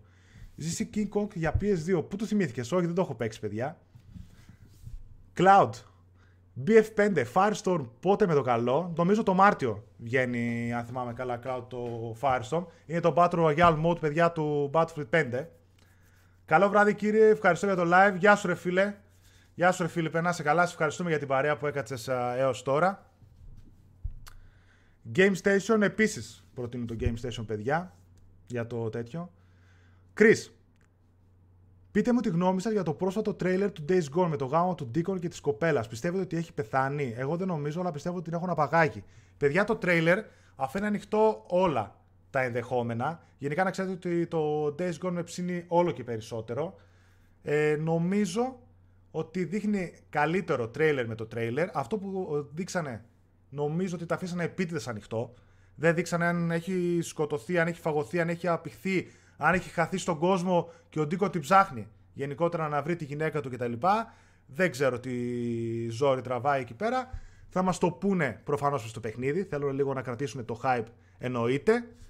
Ε, δείχνει καλό το Days Gone. Εγώ θεωρώ ότι η γυναίκα του ίσως να ζει και να την πεθάνουν μέσα στο παιχνίδι. Κάτι τέτοια κάνουν για να πουλήσουν πολύ. Δεν νομίζω ότι να την έχουν πεθαμένη από τώρα. ίσως να την έχουν απαγάγει κτλ. Εκείνη εκεί η συμμορία που δείχνει. Επίσης, ο cloud uh, isomnia.gr για used games. Όντως, μπαίνω και εγώ στο forum του, του Isomnia για πολλά και μεταχειρισμένα παιχνίδια. Βρίσκω πολλά παιδιά εκεί πέρα. Καλησπέρα, επειδή μπήκα τώρα παιχνίδια PS Plus σχολιάσαμε. Ναι, σχολιάσαμε φίλε μου στην αρχή του Gamecast. Να ξέρεις, καλώς ήρθατε και καλά. Καταρχάς, παιδιά, όσοι είστε μέσα και δεν έχετε κάνει subscribe, σας παρακαλώ κάντε, ρίξτε ένα subscribe αν σας άρεσε η εκπομπή, να βλέπετε και τις επόμενες. Δείτε και το κανάλι τι έχει έως τώρα σαν περιεχόμενο, αν σας αρέσει να ρίξετε το subscribe σας και τα διάφορα του νέου κτλ. Τα εκτιμούμε πάρα πολύ. Ε, λοιπόν, ναι, τα PS Plus, όπως είπα φίλοι μου, τα σχολιάσαμε. Είπαμε ότι είναι ένας μέτριος μήνας. Ναι, μεν το Call of Duty είναι καλό, αλλά περιμένουμε κάτι περισσότερο από τη Sony, περισσότερα παιχνίδια γιατί έχει μείνει μόνη της με το PS4 και δεν περπατάει τόσο πολύ γιατί γκρινιάζει πολλοί κόσμος. Λοιπόν, θα είναι παιχνιδάρα ανυπομονώ, λέει ο Ελία. Εγώ έπαιξα The Division 2 Open Beta λίγο σήμερα και με έχει ψήσει αρκετά και εμένα με έχει ψήσει για το The Division 2. Ε, νομίζω ότι θα είναι ένα από τα παιχνίδια που θα περπατήσουν πολύ καλά για φέτος. Θα κάνει πωλήσεις και θα κρατήσει πολύ καλή κοινότητα. Είδα και το roadmap που έβγαλε η Ubisoft και νομίζω ότι θα παίξουν πολύ καλά εκεί πέρα. 6 Μαρτίου βγαίνουν τα πρώτα previews για το Days Gone. Όντως, παιδιά, είχαν preview event στο εξωτερικό και 6 Μαρτίου θα έχουμε τα πρώτα previews από διάφορα site. Ελλάδα δεν ξέρω τι κάνανε, δεν ακούστηκε κάτι. Λοιπόν, Τόνι μου τη Επίσης έχει καλό gameplay και μου αρέσει πολύ η μηχανή, με πορώνει πολύ άσχημα. Όντως, η μηχανή είναι ένα καλό έτσι, gameplay που βάλανε μέσα σημάδι. Καλησπέρα, παιδιά. Μάικλ Αλεξίου. Καλησπέρα, παιδιά. Συγχαρητήρια για την προσπάθεια. Θα ήθελα να ρωτήσω πού μπορώ να βρω καινούριε συλλεκτικές από το εξωτερικό και θα ήθελα να ακούσω τις προτάσεις σας. Παιδιά, ε, συλλεκτικές από το εξωτερικό είναι λίγο δύσκολο ε, να παίξουμε μπάλα. Γιατί τα περισσότερα καταστήματα χρώνουν πολλά μεταφορικά. Καταρχάς, με τα καταστήματα από τα οποία αγοράζω εγώ, όπως το game.co.uk, πάνω από κιλό δεν στέλνουν. Οπότε απευθείας οι περισσότερες συλλεκτικές κόβονται. Δεν τις στέλνουν έτσι και έχει πάρα πολύ δυνατές συλλεκτικέ και πολλές φορές τις σκοτώνει. Μιλάμε για 20 και 30 ευρώ συλλεκτικάρε που κοστίζανε 100 και 150 ευρώ. Μετά, συλλεκτικέ, αν θέλεις να πάρεις καλές, θα πάρεις από Amazon, όπου και εκεί όμως θα πληρώσεις κάποια μεταφορικά που τσιμπάνε. Αλλιώς μετά, άμα πας από Base, άμα πας από Shop2, Net κτλ. Και εκεί θα χρειαστεί αρκετά μεταφορικά. Είναι λίγο δύσκολο. Αν δεν σε πειράζουν τα μεταφορικά, από αυτά τα καταστήματα που σου είπα, μπες και χτύπατες. Είναι έμπιστα. Εκτός από το game που δεν στέλνει πάνω από κιλό. Να ξέρετε. Όγκουστ δεν τελείωσα τα αγγλικά, λέει έφαγα κιόλας και εσείς ακόμα έχετε live. Ναι, ρε, Όγκουστ, ακόμα λίγο θα κάτσουμε. Όπα. Τι έγινε;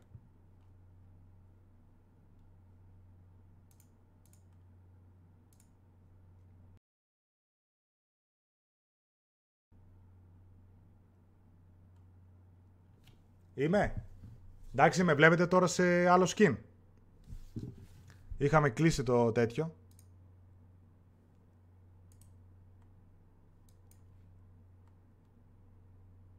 Μ' ακούτε τώρα; Είχα πει τέτοιο. Ωραία. Λοιπόν, άρχισα, έβγαλα να βάλω αυτή τη φάση εδώ πέρα. Μην με βλέπετε έτσι την κεφάλα μου εκεί πέρα κτλ. Λοιπόν, συνεχίζουμε. Ubisoft.uk έχει πολύ καλές φίλες. Λέω, ρε παιδιά, με το Ubisoft τι γίνεται; Μπήκα στο Ubisoft τώρα να δω, έψαχνα την α, τέτοια, την α, συλλεκτική του Division 2 και δεν μου εμφανίζει να παραγγείλω παιχνίδια πέρα από PC. Πολύ φοβάμαι ότι θα το γυρίσουν σε digital μόνο και είχε μόνο παιχνίδια digital και μόνο παιχνίδια για PC. Ούτε καν PS4 παιχνίδια, ούτε συλλεκτικές, ούτε collectibles, ούτε τίποτα. Εκτός αν κάνω κάτι λάθος εγώ. Δεν ξέρω, πείτε μου εσείς. Νομίζω ότι θα το γυρίσουν κάτι τέτοιο. Κάτι τέτοια μπάλ θα παίξει η Ubisoft. Να δείτε και πολύ το φοβάμαι γιατί το υποστήριζα πάρα πολύ το κατάστημά της. Έχει και αυτή τη φάση που παίζει παιχνίδια της, κερδίζεις πόντους και έχεις 20% έκπτωση και πάνω από 60 ευρώ έχει και δωρεάν μεταφορικά. Οπότε βολεύανε πάρα πολύ συλλεκτικές. Και έπαιρνε φθηνά συλλεκτικές. Δηλαδή γλίτωνες, θυμάμαι και στην Division 2, γλίτωνες πάνω από 20 ευρώ. Και τώρα μπήκα και δεν μπορούσα να παραγγείλω. Τι να πω. Λοιπόν, μην δείχνεις το backstage. Έπεσε για λίγο το Discord από πίσω. Εντάξει, δεν υπάρχει πρόβλημα. Λοιπόν, Γιάννης Ντούμος, Assassin's Creed Odyssey ή Origins ή κανένα.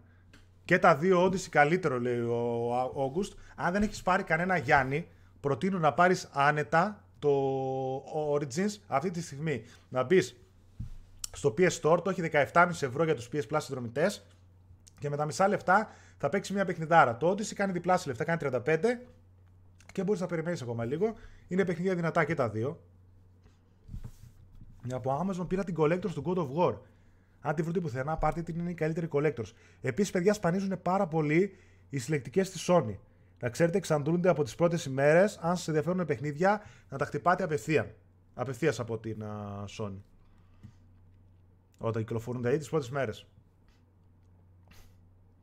Εγώ κανονικά κάτι βρήκα, λέει. Το Days Gone με προβληματίζει η κίνηση του χαρακτήρα όταν τρέχει και τον κυνηγάνε. Το πώς γυρνάει και βαράει με την καραμπίνα μου φάνηκε κάπως. Παραγιώτη, εδώ έχεις δίκιο. Γιατί να πω την αλήθεια και εγώ όταν είχα δει ένα αλφα gameplay με προβλημάτισε πολύ το animation. Ευτυχώς ένα gameplay trailer που δείξανε μου φάνηκε λίγο καλύτερο η κίνηση και το shooting. Αλλά ναι, είναι λίγο περίεργη. Επίσης, παιδιά, είναι και λίγο περίεργη και το animation στο Ghost of Tsushima. Ενώ δείχνει ότι είναι πολύ δουλεμένο το animation γενικότερα, έχουν κάνει μάλλον μηχανισμό του στυλ ότι αν πατήσεις κουμπί όταν ξεκινήσεις το επόμενο animation, κόβεται το προηγούμενο. Οπότε λίγο δείχνει σαν να σκαλώνει το animation του Ghost of Tsushima. Λοιπόν, α, από κάτω βλέπω το ρωτάτε. Πιστεύεις ότι το Ghost of Tsushima θα φέρει επανάσταση στο είδος του; Εντάξει, δεν περιμένω επανάσταση. Περιμένω να πω την αλήθεια, παιδιά, το Ghost of Tsushima ένα full hollywoodiano σκηνοθετημένο παιχνίδι από αυτά που μας δίνει η Sony. Στην Ιαπωνία μου άρεσε πάρα πολύ το setting. Τα γραφικά του είναι, είναι καλογιαλισμένα, φαντάζουν εξαιρετικά. Ελπίζω να τρέξει και εξαιρετικά και στο μηχάνημα, στο PS4 Pro που έχω. Δεν ξέρω αν θα φέρει την επανάσταση, δεν το νομίζω. Ελπίζω στον τομέα του να είναι απλά φανταστικό. Έτσι, μια single player εμπειρία που από αυτές που έχουμε συνηθίσει να μας δίνει η Sony. Ε, Ζήση, σκέφτεσαι να κάνεις καμία στήλη στο site για να ανεβάζουμε προσφορές; Α, εννοείς να μπορεί ο καθένας να μπει και να ανεβάσει προσφορά. Ναι, δεν έχουμε η αλήθεια είναι κάτι τέτοιο. Έχουμε αγγελίες που μπορείτε να ανεβάσετε, αλλά άλλο το ένα, άλλο το άλλο. Θα μπορούσαμε να ανοίξουμε στο forum κάτι έτσι με προσφορές κτλ. Να ανεβάζει ο καθένας ό,τι θέλει. Odyssey, αν παίξεις Odyssey θα καείς και θα σου κινήσει το. Ναι, το Odyssey μετά, ρωτάνε τα παιδιά. Εγώ έβαλα τον αδερφό μου, παιδιά, να μου φέρει το Spider-Man από τη Σουηδία, να είναι καλά το παιδί. Το Spider-Man τη συλλεκτική εννοεί, γιατί παιδιά και αυτή είχε εξαφανιστεί. Έτσι. Ποια παιχνίδια θα ήθελες να δεις σε ταινίες σειρές; Παιδιά, ταινίες σειρές, όπως προείπα, κάτσε να θυμηθώ, όπως έχω πει σε άλλα live μάλλον. Ε, μια πολύ καλή ταινία σειρά, ποιο θα γινότανε; Νομίζω ότι π.χ. το The Last of Us έχει πάρα πολλές καλές βάσεις για να γίνει ταινία ή σειρά, έτσι. Τόσο το μεταποκαλυπτικό αυτό περιβάλλον που έχουν, νομίζω ότι ταιριάζει πάρα πολύ σε μια σειρά. Όπως επίσης, παιδιά, θα ήθελα να δω πάρα πολύ ε, σειρά για με το Uncharted. Όχι ταινία που πάνε να βγάλουν και άμα τη βγάλουν. Νομίζω με σειρά όπου κάθε λίγο και λιγάκι θα είχαμε τους γνωστούς χαρακτήρες σε κάποιες έτσι σύντομες περιπέτειες, θα ήταν ό,τι εξαιρετικό. Έτσι σε κάθε σεζόν να είχαν μια περιπέτεια. Τζότζο λέει: Ζει γνώμη για RPG. Παιδιά, τι RPG να λέτε. Γιατί τώρα το να πω γνώμη γενικότερα για τα RPG είναι λίγο δύσκολο. Ζήσει πόσο φάνηκε το Dead or Alive 6 με προβληματίζει αρκετά. Παιδιά, παίζω το Dead or Alive αυτές τις ημέρες έτσι, που ρωτάει ο Βαγγέλης. Το Dead or Alive, παιδιά, είναι ένα πάρα πολύ καλό fighting game. Γενικά να ξέρετε ότι για κάποιο λόγο, ενώ δεν το συνηθίζω, σε αυτή τη γενιά έχω παίξει όλα τα fighting games. Εκτός από τα ιαπωνικά. Αν και έχω παίξει και το, το Fighters. Έχω παίξει το Mortal Kombat το X. Έχω παίξει το Injustice 1. Έχω παίξει το Tekken 7. Έχω παίξει το Injustice 2. Έχω παίξει το Soul Calibur και τώρα τελευταία Παίζω αυτές τις μέρες το Dead or Alive, το οποίο νομίζω κυκλοφόρησε σήμερα. Μας είχε έρθει κωδικό πιο νωρίς σε εμάς. Το Dead or Alive, παιδιά, είναι ένα παιχνίδι το οποίο δεν είναι καθόλου κακό, να ξέρετε. Είναι ένα πάρα πολύ καλό fighting game. Έχει πολύ καλούς μηχανισμούς και ευχαριστούμε πάρα πολύ τη μάχη. Ε, νομίζω ότι αδικείται λίγο από τον εαυτό του γιατί έχει πολύ χαλαρούς και πολύ έτσι δεν θα το έλεγα άστιους, πολύ έτσι αφελείς χαρακτήρες δεν έχει δηλαδή το ρόστερ το οποίο θα σου κινήσει το ενδιαφέρον να ταυτιστείς με κάποιο χαρακτήρα, να σε εντυπωσιάσει κάποιος άλλος. Εκτός από κανένα δύο-τρει π.χ. και τον Ninja που έχουμε στα Ninja Gaiden κτλ. Όλοι οι υπόλοιποι είναι πολύ αφελείς χαρακτήρες. Έχει πολλούς στολικού χαρακτήρες οι οποίοι είναι υπερσεξουαλικοί, με τη σήματα κτλ. Νομίζω ότι σε ένα σημείο αδικεί κατά πολύ τον εαυτό του, ενώ είναι ένα, dead- ένα fighting game το οποίο απαιτεί να καθίσεις να το μάθεις για να παίξεις. Δεν έχει τόσο juggling όσο έχει το Tekken 7, ώστε να νιώθεις και αδικημένος. Κάνεις combos και νομίζω ότι έχει και από τα πιο εντυπωσιακά γραφικά που έχω δει. Πιο εντυπωσιακά γραφικά από το Tekken 7 και από το Soul Calibur που είναι με την Unreal Engine 4.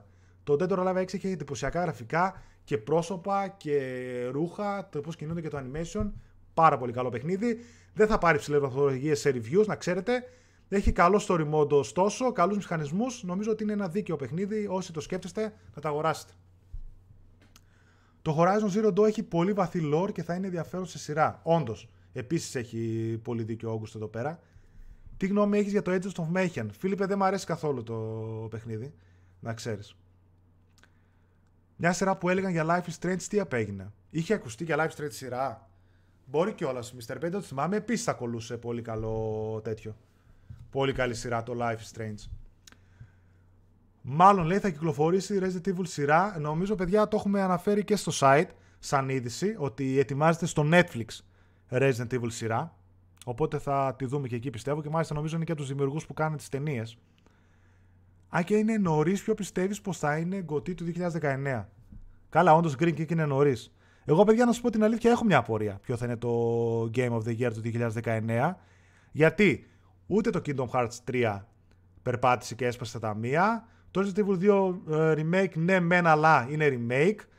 Ε, Επίσης θεωρώ ότι το Days Gone και αυτό δεν θα σπάσει τα μία τους στη λενιάρια δεκάρια. Παρόλο που πιστεύω ότι θα πάρει καλές βαθμολογίες. Θα παίξει δηλαδή κοντά σε ένα 80 Metacritic. Το Anthem δεν περπάτησε. Δεν ξέρω τι θα κάνει το Division 2. Να δούμε τι άλλες κυκλοφορίες έχει μέσα στο χρόνο για Γκωτή. Προς το παρόν είμαι πολύ επιφυλακτικός. Το πρώτο τρίμηνο λίγο πάει κάπως. Χωρίς να ακούσω τίποτα, λέει κατάλαβα ότι λέτε για Dead or Alive. Καλησπέρα κιόλας. Ναι, ρε φίλε Κακαβούκα. Αυτό έλεγα ότι παίζω τώρα το Dead or Alive. Ζήσει πότε λες να δούμε Resident, θα δούμε Resident Evil 8.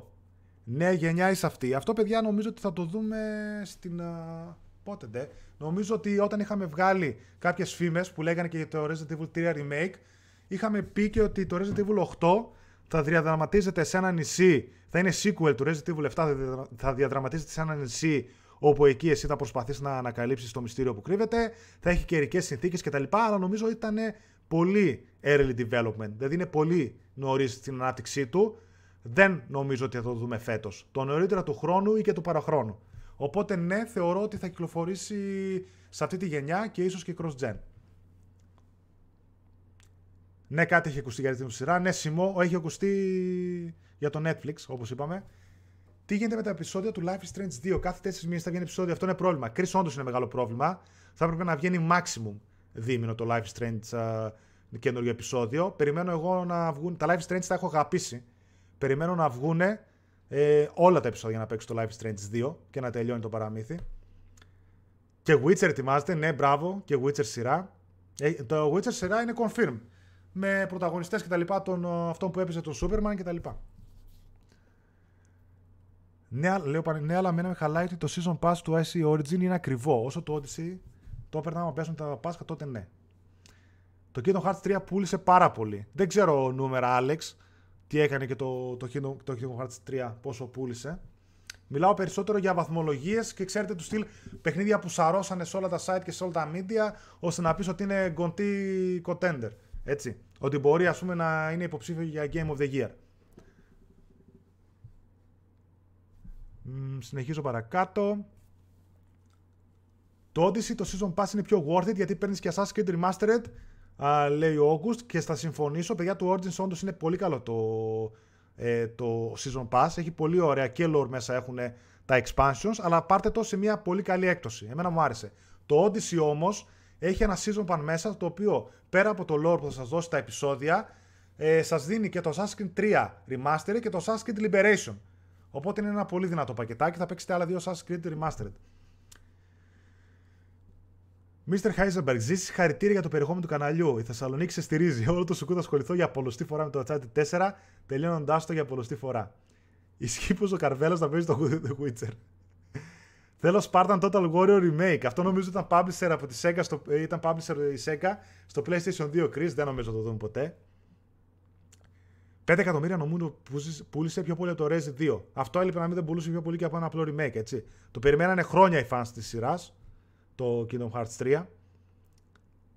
Γνώμη για Uncharted uh, Lost Legacy. Λοιπόν, παιδιά, επειδή βλέπω ότι πάει 10 και μισή, κοντά και σε λίγο θα κλείσουμε, έτσι, έχουμε συμπληρώσει ήδη 2 ώρες live, σε λίγο θα κλείσουμε, να πω το τρίτο δωράκι, όσοι μείνατε όσο αυτή την ώρα, επαναλαμβάνω, Λοιπόν, έχουμε κάνει μέχρι τώρα δύο διαγωνισμούς και πάμε για τον τρίτο, το οποίο είναι και το μεγαλύτερο δώρο ας πούμε, που δίνουμε.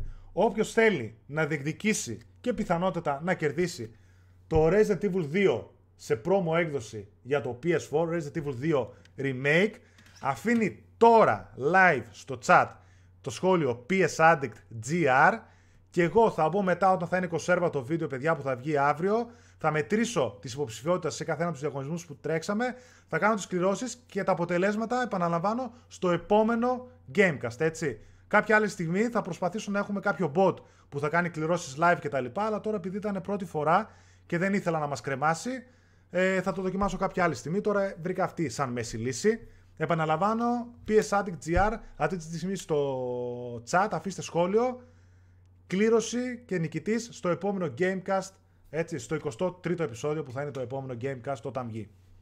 Βλέπω ήδη οι συμμετοχές τρέχουν. Το έχω λέει Steelbook, δώσε τη συλλεκτική του Μιχάλη και τότε ψήνουμε. ε, εντάξει, λίγο δύσκολο παιδιά. Νομίζω ότι δώσαμε καλά δώρα όσοι βλέπανε την αρχή. Ηλία Ζέρος, άρε ζήσει με την κατανάλωση σου. Ευχαριστούμε παιδιά. Επαναλαμβάνω, λαμβάνετε συμμετοχή live αυτή τη στιγμή στο διαγωνισμό psaddict.gr θα μετρήσω τις συμμετοχές κονσέρβα όταν θα δω το βίντεο, οι νικητές και τα αποτελέσματα των τριών διαγωνισμών που τρέξαμε σε αυτό το live στο επόμενο Gamecast. Έτσι, όταν βγει αυτό, το δείτε. Λοιπόν, αν θέλετε καμιά άλλη ερώτηση τώρα, όσο είμαστε ακόμα κανένα 2-3 λεπτά, να μείνουμε. Αλλιώς να κλείσω, παιδιά. Ήταν πολύ ωραίο το δίωρο. Είχαμε κάποιες τεχνικές δυσκολίες εδώ προς το τέλος, αλλά δεν πειράζει. Συμβαίνουν αυτά, τα είχαμε πει και στην αρχή. Ωραία, περάσαμε.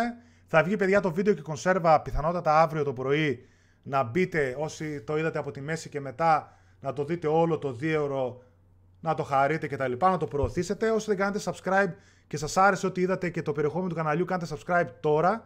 Σας ευχαριστώ πάρα πολύ για τη στήριξη γενικότερα. Ε, είστε κανένα, σας αγαπάω, ευχαριστώ πολύ για τα καλά σου λόγια παιδιά. Ζήσει προτιμάς μικρό και hardcore κοινό ή μεγάλη και να μην ασχολείται; Παιδιά, Τώρα δεν νομίζω εννοείς για το κανάλι. Νομίζω ναι, θα προτιμούσα κάποιο κοινό το οποίο θα ασχολείται και θα στηρίζει το κανάλι. Τώρα για κάτι mainstream δεν ξέρω κατά πόσο θα μπορούσα να το υποστηρίξω κτλ. Ο Σίμος ρωτάει πότε θα κάνει χώρο να μαζί με τον Μιχάλη. Κάτι θα κάνουμε Σίμω. Έχουμε και στο μυαλό μας θα κάνουμε κάποια live stream έτσι με παιχνίδια και να παίζουμε co-op παιχνίδια είτε θα είναι χώρο είτε κάτι άλλο. Λοιπόν, πέρασε ευχάριστη ωραία παιδιά, ναι. Εγώ που πήρα, λέει ο Χρήστος, συμμετοχή και στα τρία είναι έγκυρες και ακυρώνονται. Όχι, παιδιά, και στα τρία οι συμμετοχές μετράνε κανονικά. Στους διαγωνισμούς, από τη στιγμή που είδατε από την αρχή μέχρι το τέλος, κάθε διαγωνισμός που τρέξαμε live, κάθε συμμετοχή σας μετράει ξεχωριστά για εκείνο το διαγωνισμό. Έτσι θα μετρήσω 10 συμμετοχές για το μπλουζάκι, 20 συμμετοχές για το 1, 30 συμμετοχές για το Resident Evil και θα γίνουν οι κληρώσεις έτσι. Και να μπαίνετε, παιδιά, στα Gamecast που θα βγάζουμε έτσι τα Κυριακάτικα, να ξέρετε ότι έχουμε παραλάβει πάρα πολλά δώρα από καινούριους χορηγούς τους οποίους θα τους μάθετε. Πάρα πολλά δώρα, κούτες ολόκληρες. Τα οποία θα δίνουμε και διάφορα συλλεκτικά, να ξέρετε, τα οποία έχουν πολλές φορές αρκετά μεγάλη αξία για τους υπόλοιπους. Γιατί κάποιοι αγαπάει τα παιχνίδια, κάποιοι τα κρατάτε για συλλεκτικού λόγους και παίρνουν αξία μετά, αλλά και παιχνίδια πρόμο κτλ. Πέρασαν και ως δύο ώρες, λέει. Τι ωραία που λείπει ο Μιχάλη. Ζήσει ποιο είναι το αγαπημένο σου Ratchet Clank; Εμένα είναι το Ratchet Clank 3 Solo. Ήταν άψογο για μένα ήταν το, απόλυτο, το απόλυτο Ratchet Clank. Εμένα, παιδιά, το Ratchet Clank αυτό που μου άρεσε ε, είχε βγει στο PlayStation 3, πώς λεγόταν. αυτό που ταξίδευες έτσι σε κόσμους, δεν θυμάμαι, θα, θα, θα σας γελάσω. Δεν θυμάμαι πώς λεγόταν τα Ratchet Clank του PlayStation 3. Ήταν ένα το οποίο το είχα καταευχαριστηθεί και το είχα αγαπήσει πάρα πολύ τότε όταν τα έπαιξα. Ευχαριστούμε Φίλιππε για τα καλά σου λόγια. Τελευταίο αγαπημένο Assassin's Creed Game. Αγαπημένο Assassin's Creed Game. Νομίζω ότι αυτό που μου άρεσε και με εγωίτευσε πάρα πολύ έτσι από τα πρώτα που εντυπωσιάστηκα ήταν το. σε επίπεδο κόσμου θα μιλήσω. Ήταν το Black Flag και μετά ήταν το Origins. Τα οποία μάλιστα τα έκανε, η ίδια, τα έκανε η ίδια ομάδα, οπότε δεν είναι τυχαίο, νομίζω, το ότι είδαμε από την ίδια ομάδα δύο παιχνιδάρες. Μέχρι τώρα νομίζω αυτό που με άγγιξε παραπάνω σε επίπεδο κόσμου κτλ. Και, και σε gameplay ήταν το Origins. Από εκεί και πέρα μου άρεσαν και τα υπόλοιπα Assassin's Creed, ειδικά σε lore άμα πάμε στο Assassin's Creed 2 π.χ. που έκανε τον BAM με το Ezio Trilogy. Ήταν ωραία. Το Syndicate έτσι και έτσι, το Unity πέρασε και δεν ακούμπησε να πω την αλήθεια. Είχε ωραία γραφικά όμως, ωραία πόλη ήτανε. Γεια σου Ευαγγέλη, δεν τα δώρα αλλά η βαρέα. Πολύ κάτω σημερινό live, πάμε διά. Κάντε και live χωρίς θέματα και ονόματα ή μια καινούργια σειρά ή όχι site quest Gamecast να γίνεται συζήτηση με εμάς. Ναι, παιδιά, γιατί όχι. Ε, να ξέρετε, παιδιά, ότι τα Gamecast έχουν θεματική εβδομαδιαία νέα. Το site quest που κάνω εγώ solo συνήθως ή θα έχει μια θεματική βασική, του στυλ ξέρω εγώ θα μιλήσουμε για αυτό το θέμα, ή θα είναι free όπως κάνουμε τώρα. Θα μπαίνει ο καθένας, θα λέει ερωτήσεις και θα σχολιάζουν για να περνάει η ώρα οτιδήποτε τρέχει. Into the Nexus ήτανε. Δεν θυμάμαι, μπορεί. Θα σας γελάσω. Ήταν πάνω σε πολύ. Α, Cracking Time. Μπράβο. Μπράβο, ρε Greek King. Ratchet Clank το Cracking Time, παιδιά, ήταν εκπληκτικό παιχνίδι στο PlayStation 3. Το είχα αγαπήσει πάρα πολύ. Cracking Time, Cracking Time, το είπανε και τα παιδιά. Πριν φύγετε, μην ξεχάσετε τα βίντεο και στον Άλεξ. Λοιπόν, ωραίο θα ήταν να γίνει remaster τη τριλογία Splinter Cell. Παιδιά, υπάρχει η τριλογία Splinter Cell στο PlayStation 3. Έτσι, έχουν κάνει ένα port. Στο PS4 δεν έχουμε δει κάτι. Λοιπόν, παιδιά, για να κλείσουμε, σας ευχαριστώ για όλα, για αυτό το δύο ώρο. Ελάχιστα ευτυχώς τα τεχνικά προβλήματα. Ωραία, ήταν ένας χρόνος Gamecast. Επαναλαμβάνω, ευχαριστώ πάρα πολύ, παιδιά, για τη στήριξη που δείχνετε στο κανάλι, για τα subscribes που κάνετε, για κάποια παιδιά που έχουν κάνει μέχρι και donations, να ξέρετε ότι με βοηθάνε πάρα πολύ γιατί είναι πάρα πολλά τα έξοδα και δεν έχει κανένα όφελος χρηματικό το κανάλι και το site, να το ξέρετε. Σας το λέω αυτό ε, και σας κοιτάω στα μάτια. Ευχαριστώ πάρα πολύ για τη στήριξη όλα τα παιδιά. Είστε εσείς εδώ, γι' αυτό είμαστε και εμείς εδώ ακόμα. Αλλιώς θα είχαμε κλείσει όλα.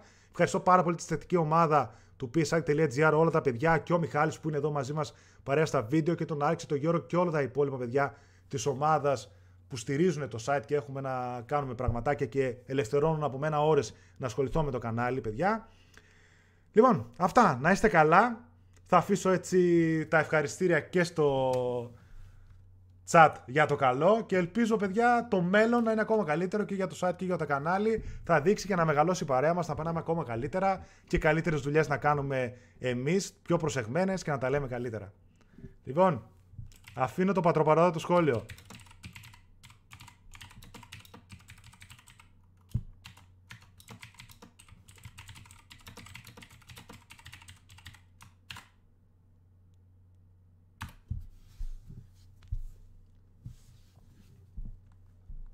Γεια σας παιδιά. Κλείνω. Τα λέμε. Τσάου τσάου.